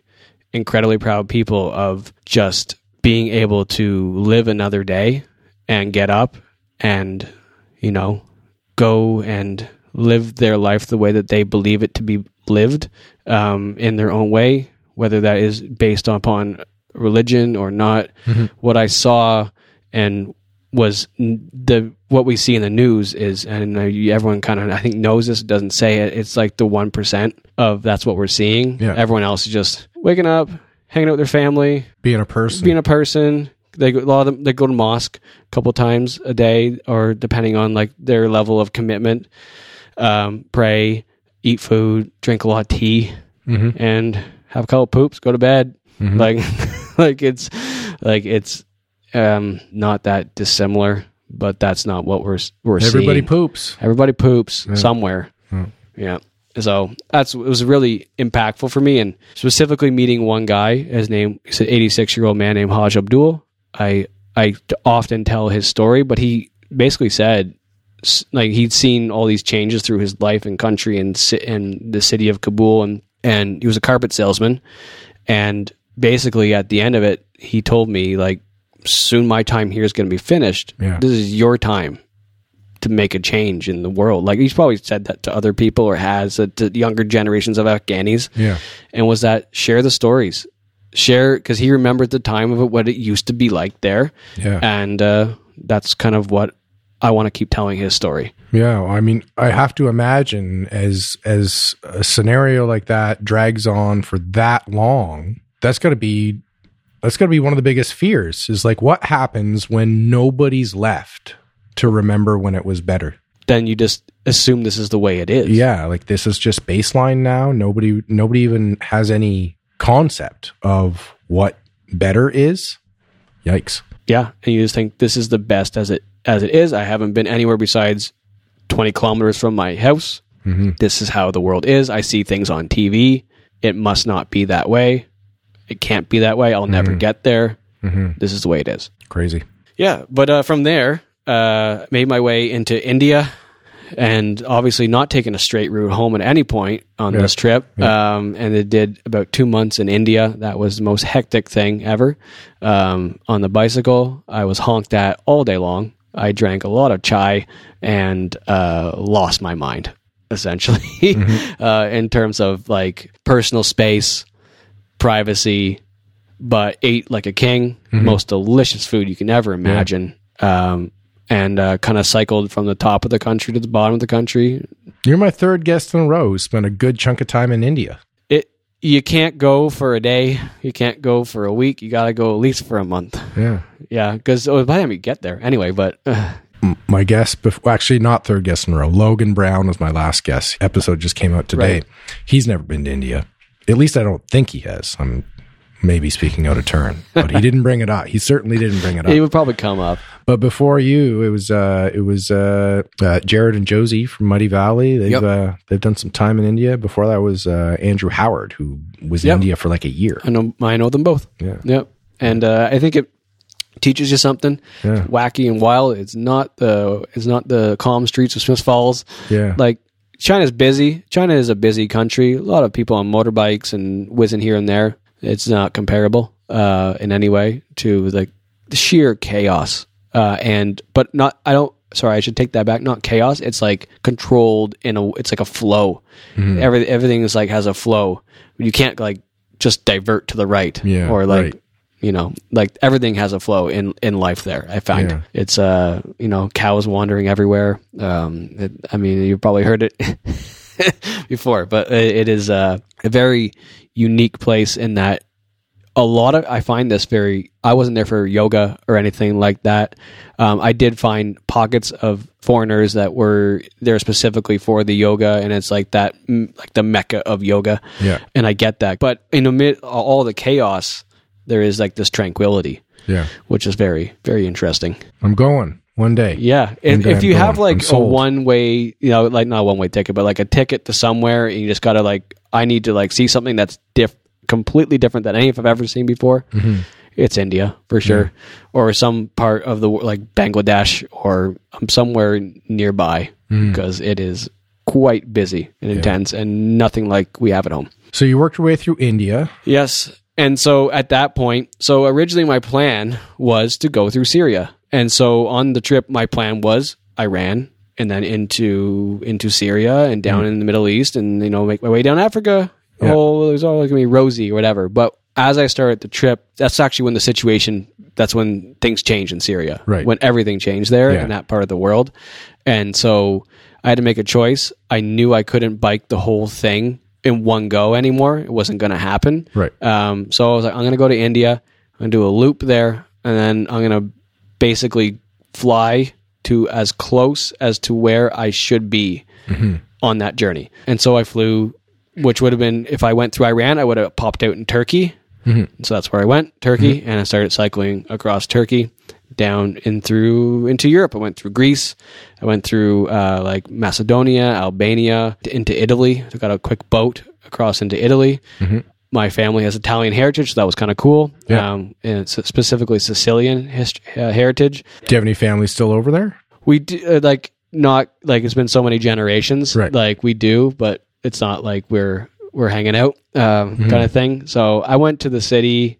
There's like all my family. All they know about is like there's like a grave site Okay. on my grandmother's side. Yeah. So I visited that, and uh, it was like okay, I'm here. And then I don't know any of these people. You didn't just randomly bump into some guy on the street who looked exactly like you but spoke Italian. No, I was given directions and all that fun stuff where to go. People had kind of made they've been there in Italy and they're like this is where this is the last we know of our family or like whatever. Um, it was it was cool. But then from there made my way to Malta, uh, which is a tiny little island south of Sicily. I know about Malta. Beautiful. It's like a place with fast cars and nowhere to go. Uh, a lot of money. Yeah. Like a lot of old buildings. Uh, well, what do you know about Malta? I watched a viral video Yeah? about Malta. I, it's a cool place. It was it was it was something about somebody who became uh, a celebrity in Malta, Hmm. like unbeknownst to themselves. They were Oh, like one of that like um they were famous. in Sugar Malta. Man kind of ideas, like where Yeah, but it, was, yeah. it was it was some it was like a just like a normal person. Yeah. like it wasn't just somebody in the entertainment industry. It, the, the details are escaping me, but if, I'll if look- you, look that yeah, up. if you Google like I went viral, I got famous in Malta or something. Okay, I'm gonna look it up right now. I'm gonna look it up. please do. That's a. it's a small place, so like if you made like some sort of impact, like it's quite easily to be known. Like it's not. It's a very small island, and the fact that it has its own government, independence, all this stuff, like it's uh it's not Italy in any way. It's its own thing. I accidentally became famous in another country. It's a YouTube video, so I'm not going to watch it. But yeah, you can. I accidentally became famous in Malta. I'll in check it out country. when I, got- when I, got- get home. There's another one that said, "Yeah, I'm BuzzFeed. I'm famous in the country of Malta." Like a question mark. Yeah, Yeah. yeah. Didn't know that that was going to be on my trip. Didn't know it. I didn't even plan to go to Europe at this point. So Yeah. we're oh, like kind of like understanding how little I have planned at this point Mm-hmm. was I didn't think I was going to Europe. I thought my trip was going to go you know, Uzbekistan, I, Iran, Syria, like into Lebanon, um, Jordan, that, that part of the world, into Egypt. Mm-hmm. Um, so I've taken like a bit of a detour, and fortunately had to break it up with a plane. But so I, I biked more, I would say, by doing what I did than if I just kept kept going. So eventually made my way to to North Africa to um, to Cairo. I made it into Cairo and started to make my way down the African Odyssey, the Cairo to Cape. That was the next. That was like the thing I had to do in terms of like seeing a part of the world, being like I did this trip yeah, and it'd be very easy to snub Africa. I think it's very easy to be like, oh, I'll just do Europe because that's so much. There's so many little countries. There's so much to see, and it's so I would say so so well traveled. You could there's a hostel in every city, uh, kind of thing. Um, and there's people that will welcome you in in terms of like you could find like there's websites like couch surfing that type of stuff. Yeah. I knew Africa wasn't going to have any of that um, bits and pieces here and there, so started to do the Cairo to Cape, and uh, it was six months getting from Cairo all the way down to Cape Town. wow. So in six months of good biking, like I probably I could if I took my time, I could have done it. It would have been a year if I actually like you know weaved into that other country or like uh like you know popped into into uh you know Zambia or something like that or like into the Congo. So, how many hours a day were you biking? About at that time on average probably it was like a job like Yeah. 8 Okay. I'd be like in the saddle eight hours. Yeah. Sometimes like if it was like I'm really pushing it to like somewhere when it, there's nowhere, no one was expecting me, so it wasn't like I had to be anywhere. I was like, oh, I'm gonna get like they're waiting for me. Yeah. Like no one, no, no one cares, and no one at home was like, oh, you. Be- I thought you were gonna be in like. I thought you were gonna be in Nairobi by now. Like Yeah. no one cares. No one gives a shit. And so sometimes ten hours a day, something like that. And by this point in the trip, you know, it's not as much m- much physical as it is mental. Being able to get in the saddle when the when the weather is like really crappy, Yeah. or you're just like been in I've been riding for like a week straight and I haven't had a day off or something like that, or just been really windy. That's the worst. you're pretty physically conditioned by this point. At this point, yeah, I am. I, I did not start physically conditioned as I ma- I couldn't even get out of bed the next day, like yeah. like on the verge of throwing up, like just like thinking about another hill. Like the second day, I'm pushing my bicycle that weighs probably hundred pounds, like up a hill for like an hour, like a idiot, and like so oh, dumb, and no no planning. Clearly, like throwing stuff or giving away stuff to people so my bike would be lighter. Um, but now I'm just like up on the pedals, going up that next hill with a you know hundred pound bike, laid it down with water. It, and as long as my mind let me do it at this point, that was the thing. And if it was windy Yeah. with a heavy bike, you, wind is not your friend. Did you pop any tires? A lot, Yeah. a lot. The most flat tires I got in it one day was in India, and it was six. Wow. That sucks. Especially when you got to take off the tire and you got to like do the whole thing, find the hole, patch it up, and then put everything back together. Take put all the bags back on, and it's you're sweating the whole time. You're losing water the whole time, and then you got you bike again, and then you're just like flat again. Yeah. The issue was in that part of India, people were literally throwing glass and nails across the road, just, and there'd be like tire shops everywhere. So just so people would pop their tire and they had to fix Right, it. right, right, Just right, a money maker, and I was a part of that. I had my own patches and stuff, but like, anyway, but flat tires everywhere. I went through You never researched tubeless tires before your trip? not for like the bike that I could afford, uh, and uh, and and you wouldn't want to. At least I could fix a tube. yeah. If the tire went, then that's it. Like I know my tires get weared worn down, but the tube, as long as I don't hit anything, Yeah. you know, when it gets really worn down. So I went through about, I went through, I know I have them all recorded, the 13 tires Mm-hmm. and uh, it was also like 40 some, 50 some tubes Yeah. Wow. of just like, sh- and there was always like switch. It wasn't just like, oh, I got a flat, no, I got a new tube. It Did you ever like get sw- stuck on your last tube? And, Oh yeah. Yeah. Like there was a point I was in Tanzania and biking and I was in the middle of nowhere. Well, what I thought was like some in the middle of nowhere, someone somewhere. Um, but like I was there on the side of the road, no glue, no like patches, total stupid, like no nowhere near a town, uh, flat tire. So um, essentially just was standing there f- trying to figure out what the hell am I going to do. No way I can tape this. Like I'm just like stuck here. I'm going to stand here and figure it out. I've never seen it. It only happened once in the entire trip. A father and a son come around the corner on a tandem bicycle from England on a bike trip, and they had glue and patches, and we rode together for like a week nice. and then I met them again in Malawi, like after that. So it was mm-hmm. one of those moments where you're like, I screwed up really badly, and I'm stuck here. And then, like, basically, like, just these two guys just came out of nowhere on a tandem. Yeah. I was like, what? No, this isn't. I was like, they better stop. Like, they better stop. Like, I like they better, like, they better like not bike past me. Yeah. Yeah. Like, that was that. That was my last thought. I was like, no way, they gotta stop. Like, Yeah. just like crazy guy. You got you got glue? Like, I was like, what for? What? Like, no. Anyway, but So you made it through Africa. What did you call it? Cairo to Cape? the Cairo to Cape. Cairo to that's like a lot of motorcycle trips are built like the long way down, like Yeah. that coast kind of journeys are, are around that. You know, that's the Cairo, Sudan, Ethiopia, Kenya, like all the way down to you know South Africa, and then Cape Town, and then it was either get a boat or take a plane. The boat was really not going to happen uh, in terms of like cost, in terms of waiting, uh, in terms of just it was not financially possible for me. Planes are cheaper than boats now and uh, more legal. So took an airplane to Argentina, Buenos Aires, and uh, started to make my way back back up South America through Central America and North America. And uh, along the way, I mean, in South America, like I just came from Africa, it's completely different world. Yeah, like you're. I mean, South Africa is uh, for sure the most developed country in all of Africa. Mm-hmm. But then going, to, so it wasn't that bad of a transition in terms of like development, but the language was immediately different. Everyone's speaking Spanish. Yeah. Argentina is a very very like uh, very developed country. It'd be you know same with Uruguay and like um, going into parts of Brazil that I got to go through. Yeah. very developed. So it was kind of like okay, this is like South America light. like it was a very like very easy welcome in, rolling slow hills, and it felt like parts of Canada in some in some ways. And, until I got into Brazil and then Paraguay, where it was like not like anything I had seen before. So you went Argentina To Uruguay, to Uruguay, yeah, and then into Brazil. Brazil. And so in southern Brazil, that's when it got like really humid.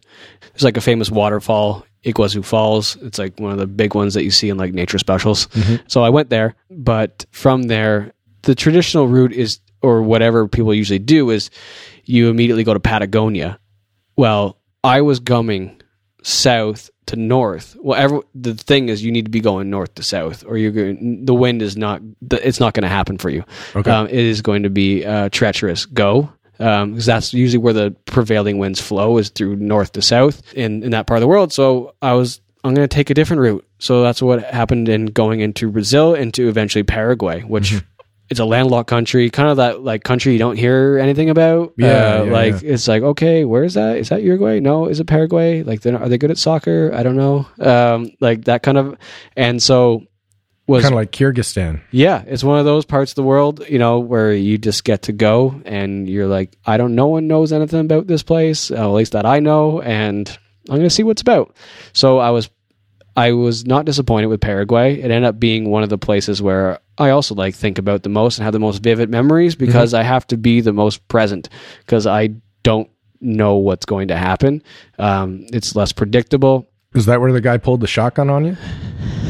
The shotgun. Yeah, uh, and, and and yeah, uh, I got a I got a shotgun pulled on me, uh, not at me, but on like he had it. Yeah. And- he was holding it. He was holding it. Yeah. And, you knew, and you knew from his eyes he knew how to use it. Oh yeah, he was going to get me. Uh, he uh, essentially. So I got on this road, and so in Paraguay, it was really hilly in the east, and then I got to the like the capital, Asuncion, really w- like happening capital, like a cool place to party and hang out and uh, and uh, meet really interesting people. I met anyway. Well, I, I, I go on tangent, but anyway, so uh, essentially, the guy with the shotgun, will focus, um, was essentially I got on this road, and it was called the Gran Chaco of Paraguay, and it is like the flattest road you can ever imagine, and it does not turn for well, if you're on a bike for days. It was probably I did not have a hill. I did not have like a turn. Yeah. It was straight into like this abyss of just like these trees that look like something out of like a Dr. Seuss book um, into nowhere. That must get a little surreal. Oh, it was it was like you're losing your mind, and then the road slowly is getting worse and worse and worse. Yeah. It's like, am I biking into hell? Yeah. Um, essentially. And then along the way, I'm like, I got to camp. I got a I got a place to stay every night, or like I got to like find somewhere every day. Um, and so I see this guy off the distance, and I wave so far away. Figure I don't know. He has a rake in his hand. It's that far away. I don't know what he has. He Yeah. trudges on up. As he gets closer, I'm still smiling and waving closer and closer. He has a shotgun. I'm like, oh, well, I can't leave now. I've made my choice that I'm going to greet the man with the shotgun. And I saw guns throughout the world, but this just seemed like throughout the world, a lot of people just carry guns, but it seemed not what I where somewhere I was supposed to be. Yeah. Um, and the fact that he was patrolling essentially, and uh, I just I, I still asked. I just asked because I had made it up in my mind I was going to ask for Right. to camp. I still ask him. He's like, no, and I was like, that way, go that way. There's a you can camp that way. I was like, okay, cool. And I biked away and I smiled and I waved and he just whole time with the gun. I was like, he could just pick me off. I better get going. And so it's gone and I biked really fast um, down the straight road, which he like if he wanted to come get me, he could come get me. Yeah. so or tell someone there's a guy looking Yeah. to camp. Yeah. He's up there. See that little dot? He's For still sure, there. Yeah. that place was either anyway. Nothing good was happening Yeah. at that home. Anyway, uh, but on this road, it was essentially week and a half straight. Then the road turned, Mm-hmm. And then it was like another two days straight, and then turned again, and then I was in Bolivia. Mm-hmm. Um, and uh, it was like there was an ex military base in the middle of nowhere. There, there was a colony of Mennonite Germans uh, in the middle of Paraguay, and they had like working the whole everything was deteriorating, and there's a working banks and hotels, and it was spaceland. Uh, Yeah. All of a sudden, there's like this functioning society in the middle of nowhere, um, like museums and like Yeah. cut grass and like That's one of my favorite things about traveling is seeing places that just kind of make you say like, "How is this here? How is what?" no, no idea. It just blows your mind like yeah, that. I did a lot of research into it, but that's a whole. Anyway, um, but yeah, so eventually, you make I made it into Bolivia, and all of a sudden, it's, it's it seems what I've found with countries and crossing borders. As soon as you cross a border, it's different. It just it's just different. Yeah. In that, all of a sudden, this country is hilly. Well, this country this country has mountains because Right. Paraguay did not have any of that. Yeah. And then you know, as- and same thing happened in Ethiopia when I crossed from Sudan to Yeah. Ethiopia.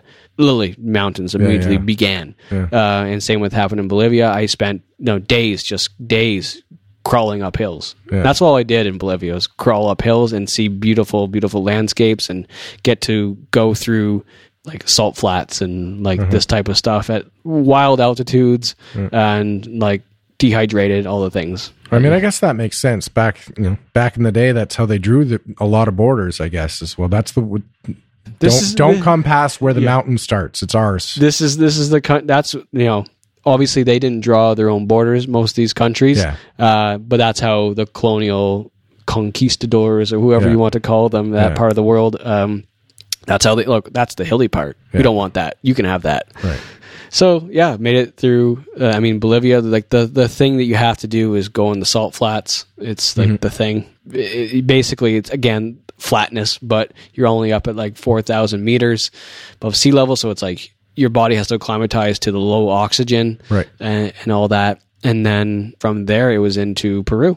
And peru again like i was in the whole time now you're, you're in the andes. And basically thank goodness i didn't start there because i don't know how i would have ever done it like trying Right. You got you got a chance to to condition yourself. condition my more. legs Yeah. and then like in the the because I came up on on a on bike I would meet people that came into Bolivia or or or Peru on like a week holiday and they'd be like in bed all the time because of the altitude Yeah, yeah, yeah, and yeah. they like the, it affects different people in different ways it depends on what you're doing a lot of people you fly in you got to do the hike and then you just like kill yourself Yeah.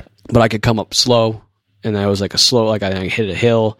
But in Peru, that was the ultimate in terms of like your cycling prowess. Can you do this? Because I would bike in the morning. I would wake up.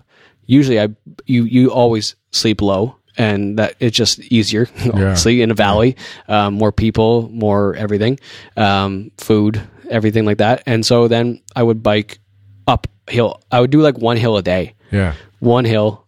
That's the hill that that's happening today. Uphill all day long, probably 70 kilometers, 60 kilometers uphill. Get to the top, have an amazing downhill. Mm-hmm. Wish it would never end, and then probably find somewhere to sleep, and then do it all again the next day. Well, I'd have to imagine your sleep hours are worth a lot more at the lower altitude. Yep, if, if oxygen's an issue, right? Yeah, exactly. You, That's that's where you're doing all your repairing, your restoration while you sleep. And if you're only at half oxygen levels or something, then that's uh, that's going to take a hit. yeah, I made the mistake of camping too high in the Tibet region in the beginning of my trip, and I learned like I woke up gasping for air. Yeah, I couldn't breathe, and I got like get out of my tent. Like I was like, I can't, I actually can't breathe. yeah. So it, you, you, cause I came up all in one day. Amateur mistake, I guess. so up past Machu Picchu, Uh, yeah, I went to Machu Picchu and uh, did all like did the photos and all this stuff. Um, you know, it's famous for a reason, In- incredible. But what I was seeing already was like, I was besides like the actual structure. I was see, what I love is mountains too. So Yeah. I was seeing all these mountains anyway. Like they look quite similar to where I was biking every day, and uh, then made my way from there into the Amazon. I did my fifth grade geography project on Machu Picchu. on Machu Picchu. Yeah, it's it's just fascinating. The Inca, like we're gonna build it on like the most inaccessible mountain ever, and the stairs are gonna be one centimeter each, and like, oh man, like it. Uh, you know, you you want to make sure that you build in a place that everyone's gonna talk about. Pretty cool.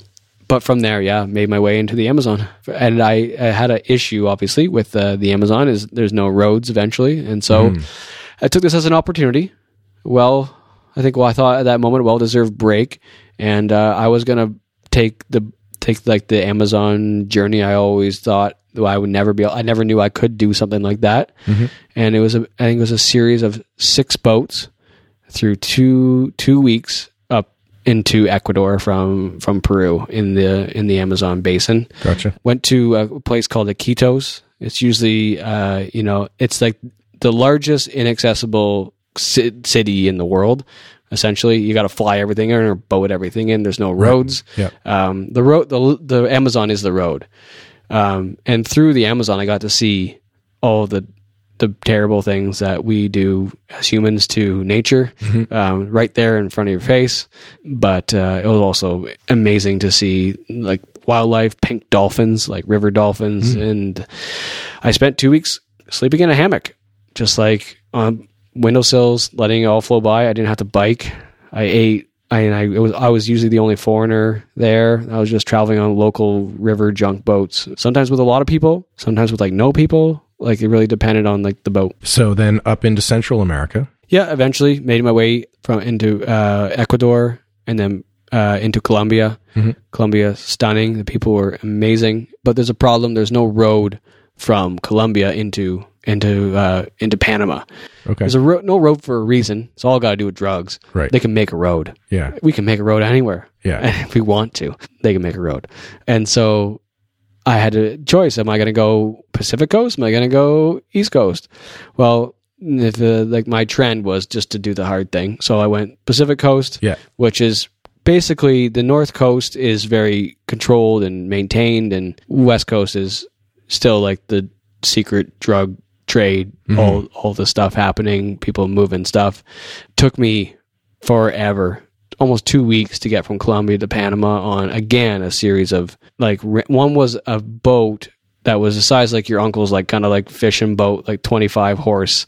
You've seen my uncle's fishing boat. no, boat? I don't know your uncle's. But everyone has an uncle fishing the crappy boat. They're just like like and uh this guy uh, just it was the only one authorized to do this next leg of the journey and uh in the town and he had he was pretty much blind and uh he had just fallen off his own bicycle uh had like a bloody lip when i when i met him i was like this is the guy that i need to entrust to get me to the next stage of the journey Yeah. um, but we did, we I did it. Spent like a part of like a a week or so on a, on a beach, just like not knowing. Everyone just didn't know when the next how I could get to the next place. Right. So like I don't know. I don't know anyone's been there. I'm like okay. It's like there's a guy.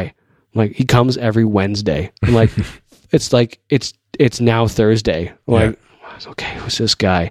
And I just ask everyone in town. And there's this mm-hmm. guy. I'm there, and I'm like, I would go drink with people to find out information, and then eventually, I, I, you know, found my way into Panama. Mm-hmm. it was a great series of events on that little fishing boat. There was a bunch of uh, Panamanian police officers that boarded. Well, they didn't really board the boat. One guy got in, but they searched through everything, looking for drugs, looking for anything. And like the guy with the the eyes, uh, he gave him like a loaf of bread as like a like a peace offering. Like, Yeah. don't take my boat. Yeah. I'm the only guy. He was the guy. He was actually the guy. He wasn't doing it illegally. Yeah. He was the guy. But then, yeah, made my way up through uh, Panama and through all the Central American countries. Um, Did you stay central or did you pick a coast? picked a coast, picked, picked the Pacific coast. Yeah, yeah, uh, beautiful. I got to go through because of that. Went through went through Nicaragua and Costa Rica and uh, El Salvador, Honduras. You have to go through Honduras. It was actually also I- again misunderstood country in many ways in terms of like people and crime and all the Yeah. things like that. Um, Where'd you stop in Costa Rica? in Costa Rica, I stayed like I was very much the coast. Yeah. Um, so no big cities. It was actually I don't remember a lot of the town names. It was just like it seemed just like one rolling beach Yeah. coast. A lot of beautiful wildlife. a lot of um, Howler monkeys. yes, very noisy Toucans. in the morning. In the morning camps uh, were very noisy. Yeah. Um, They're the loudest uh, animal in the world, apparently. incredibly loud. When I was in in Belize doing that dig, there were monkeys all around us, and, and that's how you wake up and like you think they're outside your tent. Yeah. And then into South uh, El Salvador, every country having their own like amazing food, amazing different like kind of like I, I was kind of hustling at this point. Yeah. I've been on the road for a long time, uh, and ready. I learned all my lessons. Yeah. Ready to be home. Yeah. Ready to just be done this thing and uh, get back home. In El Salvador, though, like I never seen someone uh, talking about shotguns in in in, in Paraguay. There's every every store had a man with a shotgun. Yeah. And I'm like, okay, like, I don't know what I something I missed here. It's, it's a remnants of political upheaval. Yeah. Um, but then uh, eventually into Guatemala and uh, onwards into into Mexico. Uh, I had, and this is kind of where it started of me being passed off from people. Uh, like that, I say in Mexico, I was passed from like person to person. Everyone seemed to have a cousin in the next town or like a, a friend or like Yeah. they knew like the they called him the president. I was like, I'm going to meet the president. No, it's always just like the mayor of the next town Yeah. that knows someone, uh, and they want to like me to do an interview or me to like stay at their friend's house. Um, it was awesome. It was the most. Uh, besides, like, it's a different type of hospitality uh, Okay. than Afghanistan, like places like Sudan that I found there. But it was like old friend coming home every day. um, and I just had to get there and bike there. And there's always someone kind of waiting for me. I have like coordinates and uh, bike into some town. Eventually, biked across uh, the border in the United States. Through, you know, what we call like all cartel area. I saw a lot more guns. A lot of, you know, you see like a movie where everyone's just on the back of a truck with like a big M, whatever you call. It. I don't even know the Yeah. name. Um, a lot of that Yeah. um, in northern Mexico. But I always ask, and people always you know, I I say, hey, hey, tranquilo, is it okay? Like kind of thing. Like, like, eh, it's good. Yeah, go ahead. Like, I'm like, okay, that's all enough for me. I'd ask a lot of people. Now, did you find playing the card of how long you had been in your trip helped you? I think it look. I think I look like it. Right. I think I didn't. I think I didn't. you didn't have to say no, it. No, I didn't have to say it. I looked like shit. Uh, I uh, had a beard. Um, like I had a suntan that you could see from space, like my leg, you could see from space. Um, like it go like that, and it's like that's how long I've been on the road, Yeah. like kind of thing, like white and just like scorched uh, skin, sun soaked.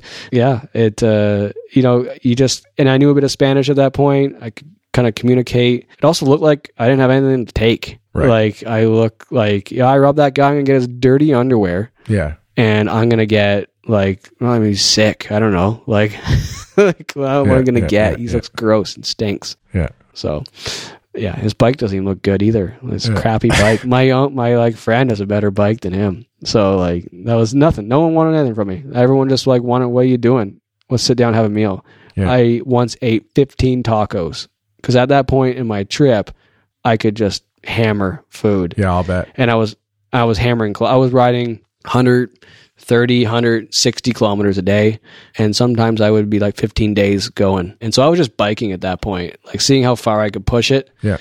Uh, got to cross the border of the states. A, fa- a friend that I met in uh, South Korea was at that border in Brownsville, uh, United States, and so you know I crossed the border by like five minutes. I was at their house, and it was like we just picked up where we left off, stayed there for a couple days, like rested from like this like whole. Th- I, I, when you cross the border from Mexico into United States, it is like a it's a different world Yeah. is like uh, I felt like I haven't seen like you went went through Europe, but it doesn't look like Canada. It doesn't look like United States. This looked like I was home in some Yeah. ways, like little suburban homes and stuff like that, even at the border. And so recuperated there, but then made a beeline for home, Yeah. and uh, I biked across the United States from Texas, where I crossed in Brownsville, to Canada. Uh, I crossed to Detroit to Windsor, and it was I think it was 23 days. So it, I huffed it, and I think I had two days off. So you go up through like what? Yeah. Na- Nashville way or I went- Ten- yeah. Tennessee? Yeah, I went through Tennessee. I went up yeah. through Ohio. So I went Cincinnati. everywhere where no one kind of like just like it, everyone travels, you know, in like the borderlands, right? Like not the borderlands, like the coast, coastal Yeah, region. Usually you got your California, New York, whatever, um, Florida, and all that stuff. So I went through like Texas and Arkansas, Mm-hmm. and then into um, yeah, into into Tennessee, and uh, like I was a while in Texas, of course, that was the main portion. Yeah. Into like Indiana, Ohio, Michigan, Yeah. that kind of route, just like yeah. I've done a fair amount of road trips down to uh, Tennessee. So that's my route. Detroit. Detroit Awesome. down to That's down where I took, I took time off in Memphis. Yeah. That was a cool town. That was that was like where I had like my I, day off and like couple of beers, and Yeah, I haven't been to Memphis, but I keep, people keep telling me I need to go because I love Nashville, and it's not that much farther down to, ne- No. to down to Memphis. it's pretty well lateral. Yeah, it's almost it's uh, yeah, it'd be like Nashville is where you got to go for music, right? Yeah. Um, but Memphis has its own like pretty wicked scene. Yeah, it's got a great music scene. Just a Yeah. little more bluesy than country. Yeah, Nash- Nashville's con- uh, country. That's right. Yeah. So I got out to see some music for for the, the bit of time that I was there, and then huffed it up. So I had friends throughout. It's like sprinkled along. I was kind of basing my route around like, oh, I know that person, or they know that person, Yeah, and yeah. then made my way into Canada. And uh, from Windsor, it was pretty well straight shoot to Toronto. Met up with uh, so my the my girlfriend at the time, now my wife. She stuck with me through the whole two years of the trip. She visited in South Africa and, and Italy, and then she was now we were together again. Um, and so she flew, met her at the airport. I literally got in to there the day that she was flying in. So that was the re- like eventually like when I was doing in Central America, she booked the ticket. Yeah. And I was like, that you know how long I have still have to like so that was the hustle to the states. That was the hustle. Right. And uh yeah, made it there the day of Awesome. meet her at the airport and then uh, biked the rest of the way back here to Smith Falls, Rideau Ferry, through a whole, like just again, past like old dirty rag Yeah. to all, all the family and friends, everyone. Uh, uh, kind of, it was like a homecoming every day. So about two years for the whole thing. Now, early on the trip, you said it was uh, 2014. So you arrived home in 2016. Got home 2016, Yeah. got home, uh, But you said you didn't move back until a year ago. Yeah. So what's the in between there? the in between there is I started to speak about the bike ride. Right. And um, at first off, like we got home, like I have nothing left in the bank account. Pretty much, it's pretty much spent. You know, a couple couple dollars in there, uh, and I'm starting my life with my my new wife. Yeah. We got married, and uh, you know, I had to you have to start somewhere, right? And I was there a home base? What, what was home? What was home base? so it started out was was I I lived here for probably like two months. Yeah. At my parents' place and started to figure out what's next. I applied to like random jobs. I was like trying to make it as a speaker, launched like this website, and then wasn't happening. I didn't know what I was doing. Yeah. I hadn't spoke. Like I had, I had spoke like a couple places on my trip. I'd Yeah. done some interviews, but then I was like, okay, I gotta have a job. But you're a teacher, so I went applied a job in northern Toronto, uh, north of Toronto. I got a job in Newmarket. Got a job as a, at a private school as a teacher Okay. then through there i kept thinking how can i i want to share these stories. And so i kept like looking for something that was aligned with me. And so on the bike ride when i first started out i started fundraising for we charity. So if you've read anything in the news obviously that is no more. But i got an opportunity to work with them as a public speaker because i fundraised for them on this bike trip. Yeah. it was a perfect thing i should be doing right? Mhm. and so I went to work with them. I worked with them for four years, and it was an awesome job. I traveled all over North America and specifically in Toronto. So I lived in Toronto and Scarborough for four years after I got that job. And then COVID hit, public scandal. Nothing worked out for anyone in, in the end. Yeah. People internationally, uh, anyone that worked for the organization, anyone in government, oh, everyone lost. So it was a lose, lose, lose, lose all around. And uh, that in that moment was for me was like you need to come back to home base and restart Mhm. and figure it out. And that's essentially what led me back here was kind of the restart. Yeah. All roads lead to home. All roads lead to home. Yeah. And so we had a condo in Toronto. Mhm. That didn't make sense anymore during COVID. yeah. It was actually before my time with We ended that I decided we, me and my wife decided we were going to move back. Yeah. So it wasn't like that was the thing. Mhm. It was like we're gonna. Why are we here?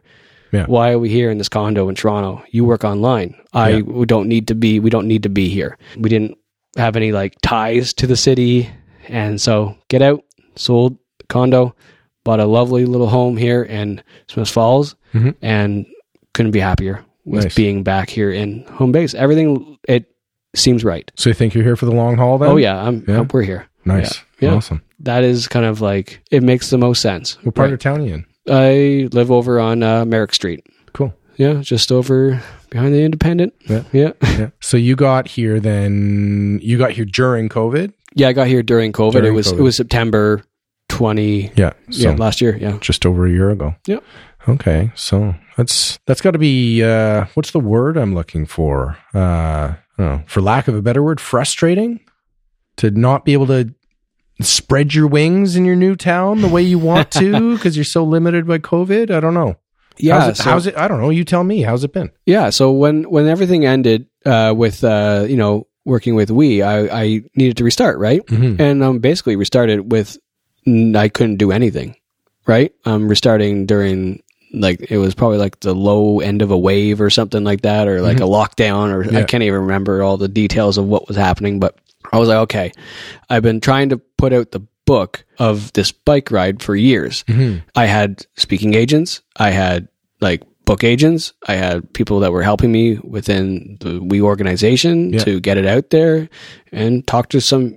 And everything ended with when COVID stopped. Everything stopped Yeah. for everyone. So I decided that needed to be the time where I was that was going to be the thing that I got done Right. and I need to finish that thing uh, that I've been working on in the background. Like I had like a bit of time here, holiday there, you know, late night there, got it done, put that out, and that was my thing. But I couldn't launch it anywhere. There's no, I couldn't. I launched it last November, so it's all it's coming up on almost a year that's been out. And overall, considering I had nowhere to launch it from, the town was amazing Mm-hmm. in terms of like the reception, people going out to get it, giving it for holiday gifts. Right. Um, Yep. I cannot thank the amount of people. It wasn't, and I felt good because it wasn't just like, oh, like my aunt bought three, or like like that kind of thing. Like Yeah. it was actually people wanted to buy it, which uh, felt like a cool thing, and I gave a lot away. Yeah. Um, and as I felt like it wasn't like a thing I wanted to ever make money from. I'm not making no one makes money from a book unless you're unless you're uh, like whatever, like you're famous Obama or something like that. But I got it out there, and that was going to be for me like that stepping stone to like doing my own thing. Yeah. And that's kind of what I've been doing since doing a lot of random contract work.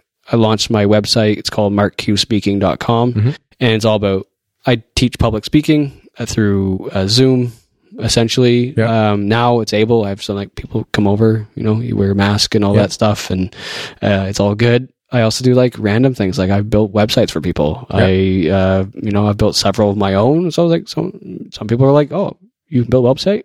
I want one that looks like yours. Yeah. Okay, cool. I'll, I'll do that for you. Or like, for example, like some coaching stuff or like, it really is dependent upon what someone wants. And Mhm. uh, that's kind of how I base that. I also do larger contracts with, uh, I have a contract coming up with a college, like doing leadership workshops and stuff like that. So some of it's virtual. Um, I have a contract right now with Lululemon as well. So it's, it's all kind of like a part of what I've been working for Mhm. is to do really was when I was working at We was when I was working. I enjoyed working there. It was awesome, but Yeah. I learned a lot from that experience to be able to do my own thing. Yeah. In terms of like like actually having the confidence and Mhm. the know how, and then be able to navigate how to organize everything. So I've got your book here. Yes. The Cycle of Life, The Power of Saying Hello. And from talking to you and hearing the story and, and, and, and knowing the title of the book, I, I feel like the, not too much of a stretch to say that the underlying tone of and message of the book is, is connecting with people. Hundred. Yeah, that's the whole thing. When it comes to you, you as a speaker, uh, what do you feel like? What's, what's your sort of core mantra? What, are- what are you really trying to impart on people? What's, what's, what's the key takeaway for if if I if if you're speaking at an event and, and trying to imbue some some some learnings onto people? Great question. It depends on one what is if I'm allowed. Okay, let's just say I'm allowed to say whatever I want. Yeah, we'll, we'll just go with that one. Yeah. Sometimes people are like, oh, we want you to talk about this, like just talk about your bike ride. We don't want all like the motivational stuff or like Yeah, yeah. whatever. No, no, carte blanche. Yeah, it's, yeah. It's So- it's your bag. It's it would be essentially like say hello. Um, other things would be the main thing would be small steps lead to big impact. Yeah, or small acts of kindness or little things we do every single day could Yeah. cha- actually change the world. I think that the little pieces of what we, you know, leave behind, ultimately, I think what we want to do is leave the world a little bit better than the way that we found it. Mhm. And so, and we have that opportunity every day. And I'm not, I'm not a great person in terms of like, I'm like doing saintly things every day. Mhm. Um, but I think that's what's draw, drew me to Big Brothers Big Sisters I what drew me to move back home, be closer to family. What drew me to you know want to do the bike ride in the first place. I think we can do these little things and like work towards these larger goals every day. Mm-hmm. And sometimes it might not be clear. I don't think it's clear mm-hmm. in any way. Like we're all making it up every day. Let's be Yeah. honest. Like Yeah. we like have like our routine. That's our routine. Is it psych safe? But I'd like to break out of that routine Yeah. and that's when you actually learn that's when you grow and that's when you do mm-hmm. something new that you shouldn't do and then you make a mistake and all that stuff. So the core message say hello to people step outside your comfort zone. All those little pieces that mm-hmm. you know sometimes we forget and you can step outside of your comfort zone in a small town. You Yeah. don't need to be like go to like you don't need I, that's what i kind of found after the whole thing. You don't need to bike around the world to do like new and fun things. Like you Yeah. don't need to do that. I had to get it out of my system Yeah. and do it to experience it and we all need to have those own personal journeys so that's what i've found with like writing the book it's like the next thing i needed to do was do that Mhm. and then now i'm just looking to do right now the things that i enjoy doing Yeah. so i have the luxury to be able to say yes to things and no to things Yeah. um, which is a huge privilege Yeah. in terms of like, but I feel enough hours spent doing one thing, then you get to say no to certain things and yes to certain things. Yeah. Yeah. I hear that for sure. So it's all about cumulative impact then. I, th- I think so. Like, Doing little things every day and Yeah. doing big things every once in a while. yeah, like little things lead to big things, right? Like that's the way I saw the whole bike trip was not like one, like I recorded every day how far I went, Mhm. but it wasn't like at the end of it, it was 35,000 kilometers, but that happened over the course of, it wasn't just one day. Yeah. And it's easy to make it sound like that's one thing one that you did but it's actually every every day you got up and you did that thing and then eventually you rode 35,000 kilometers Mhm. or like someone you know they're working towards you know uh becoming whatever they want to be maybe Mhm. like they were like starting in a kitchen in a small town but they have dreams to become like the head chef at like a Michelin star restaurant but you got to start somewhere Yeah. Well, that, uh, you got to start. Right? yeah, that's that's, the, that's, the thing. And that's what I found and what I saw in my own experience was as soon as I started to tell people about it, then I was doing it.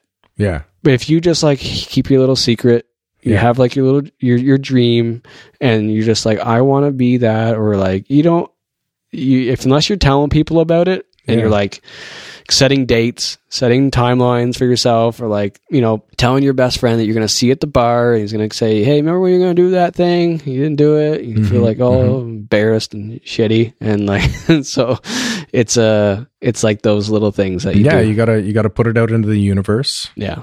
You gotta, you gotta make yourself accountable to somebody else. Hopefully not just yourself. It's a lot easier to let yourself down than it is to let other people down for Oh, some yeah. reason. We're so hard on ourselves and we're like, we like, l- you know, love to give ourselves that, like, you know, you not good at that, like you screwed that up, but like you wouldn't talk to someone else the way you talk to yourself usually, yeah. you know, in your head, you know, mostly, you know, some people do, but you shouldn't do that. but essentially, yeah, like it's the daily actions, it's the, the self worth that you have for just starting to tell someone about it, about mm-hmm. something. Yeah. Well, awesome, Mark. The Cycle of Life, The Power of Saying Hello is the book. We've got it here, here at the Arts Hub. Yep. Uh, and Christmas is coming up, folks. It is. So come buy some friggin' books. Please do. Um, I, I, I assure you, as long as we talked about it, there's a lot more in these pages here to find out about these stories through Kyr, uh, how do you say it again? Kyrgyzstan, Kyrgyzstan, this yeah. country I've never heard of Yeah. in this book by Mark Quitrochi. Quattrochi, you got it. You got it. And I, I didn't get it. I screwed it up, Mark. I was really going for it. I was hoping from the beginning Yeah. to the end Nailed that I it. would Quitrochi. Yeah. Quitrochi. Quitrochi. I've said it three times now. I won't get it wrong again. I promise, Mark. Thanks so much for coming out. No, and and thank you so much uh, for having me. It's been a pleasure. I know I've seen, listened to a lot of the other uh, Yeah. people you've had in, and so Awesome, I'm, I'm yeah. in good good company. I think um, from uh, some of the other uh, people you've had in from town, and Yeah, honestly, I, I only invite good people Yeah. on the show. it's great. It's my rule. But uh, it's been an absolute pleasure, and and just to loop things back to the beginning, if you have some free time in your hands and you want to volunteer, big Brothers, Big Sisters. Big brothers, big sisters, that's what brought us together. Yeah. Write down on, uh, where is it? Is it on William? I- yes. 18 William Street East. And uh, you can go in there to uh, Jules, and uh, if not, give them a call. You can uh, volunteer, uh, or always, as always, donate support online. You can donate through their uh, webpage. And look, and look out for the bowling event. We'll uh, we'll share those dates with you. You can go bowling. It's a big thing. It's a big thing. Mark Quattrochi. Nailed it. I knew it. You nailed it. Promised. Thanks, buddy. Appreciate having me. Cheers. Thanks so much for tuning into episode 10, folks. I had such a great talk with Mark. And uh, go check out Big Brothers, Big Sisters. Go check out his book, The Power of Saying Hello. It is for sale at the Arts Hub. And thanks to the Arts Hub, Howard Kelford and Dubois, and Say2 Bakery, and the Smiths Falls On the Roll program for helping present the Christmas show that we are bringing to you with Amber McLean this year. Third annual Amber McLean Christmas concert at the Station Theater. Visit ticketsplease.ca for tickets. Thanks, everyone. See you next show. This has been episode 10 of On, a Smiths Falls podcast. Take care, folks.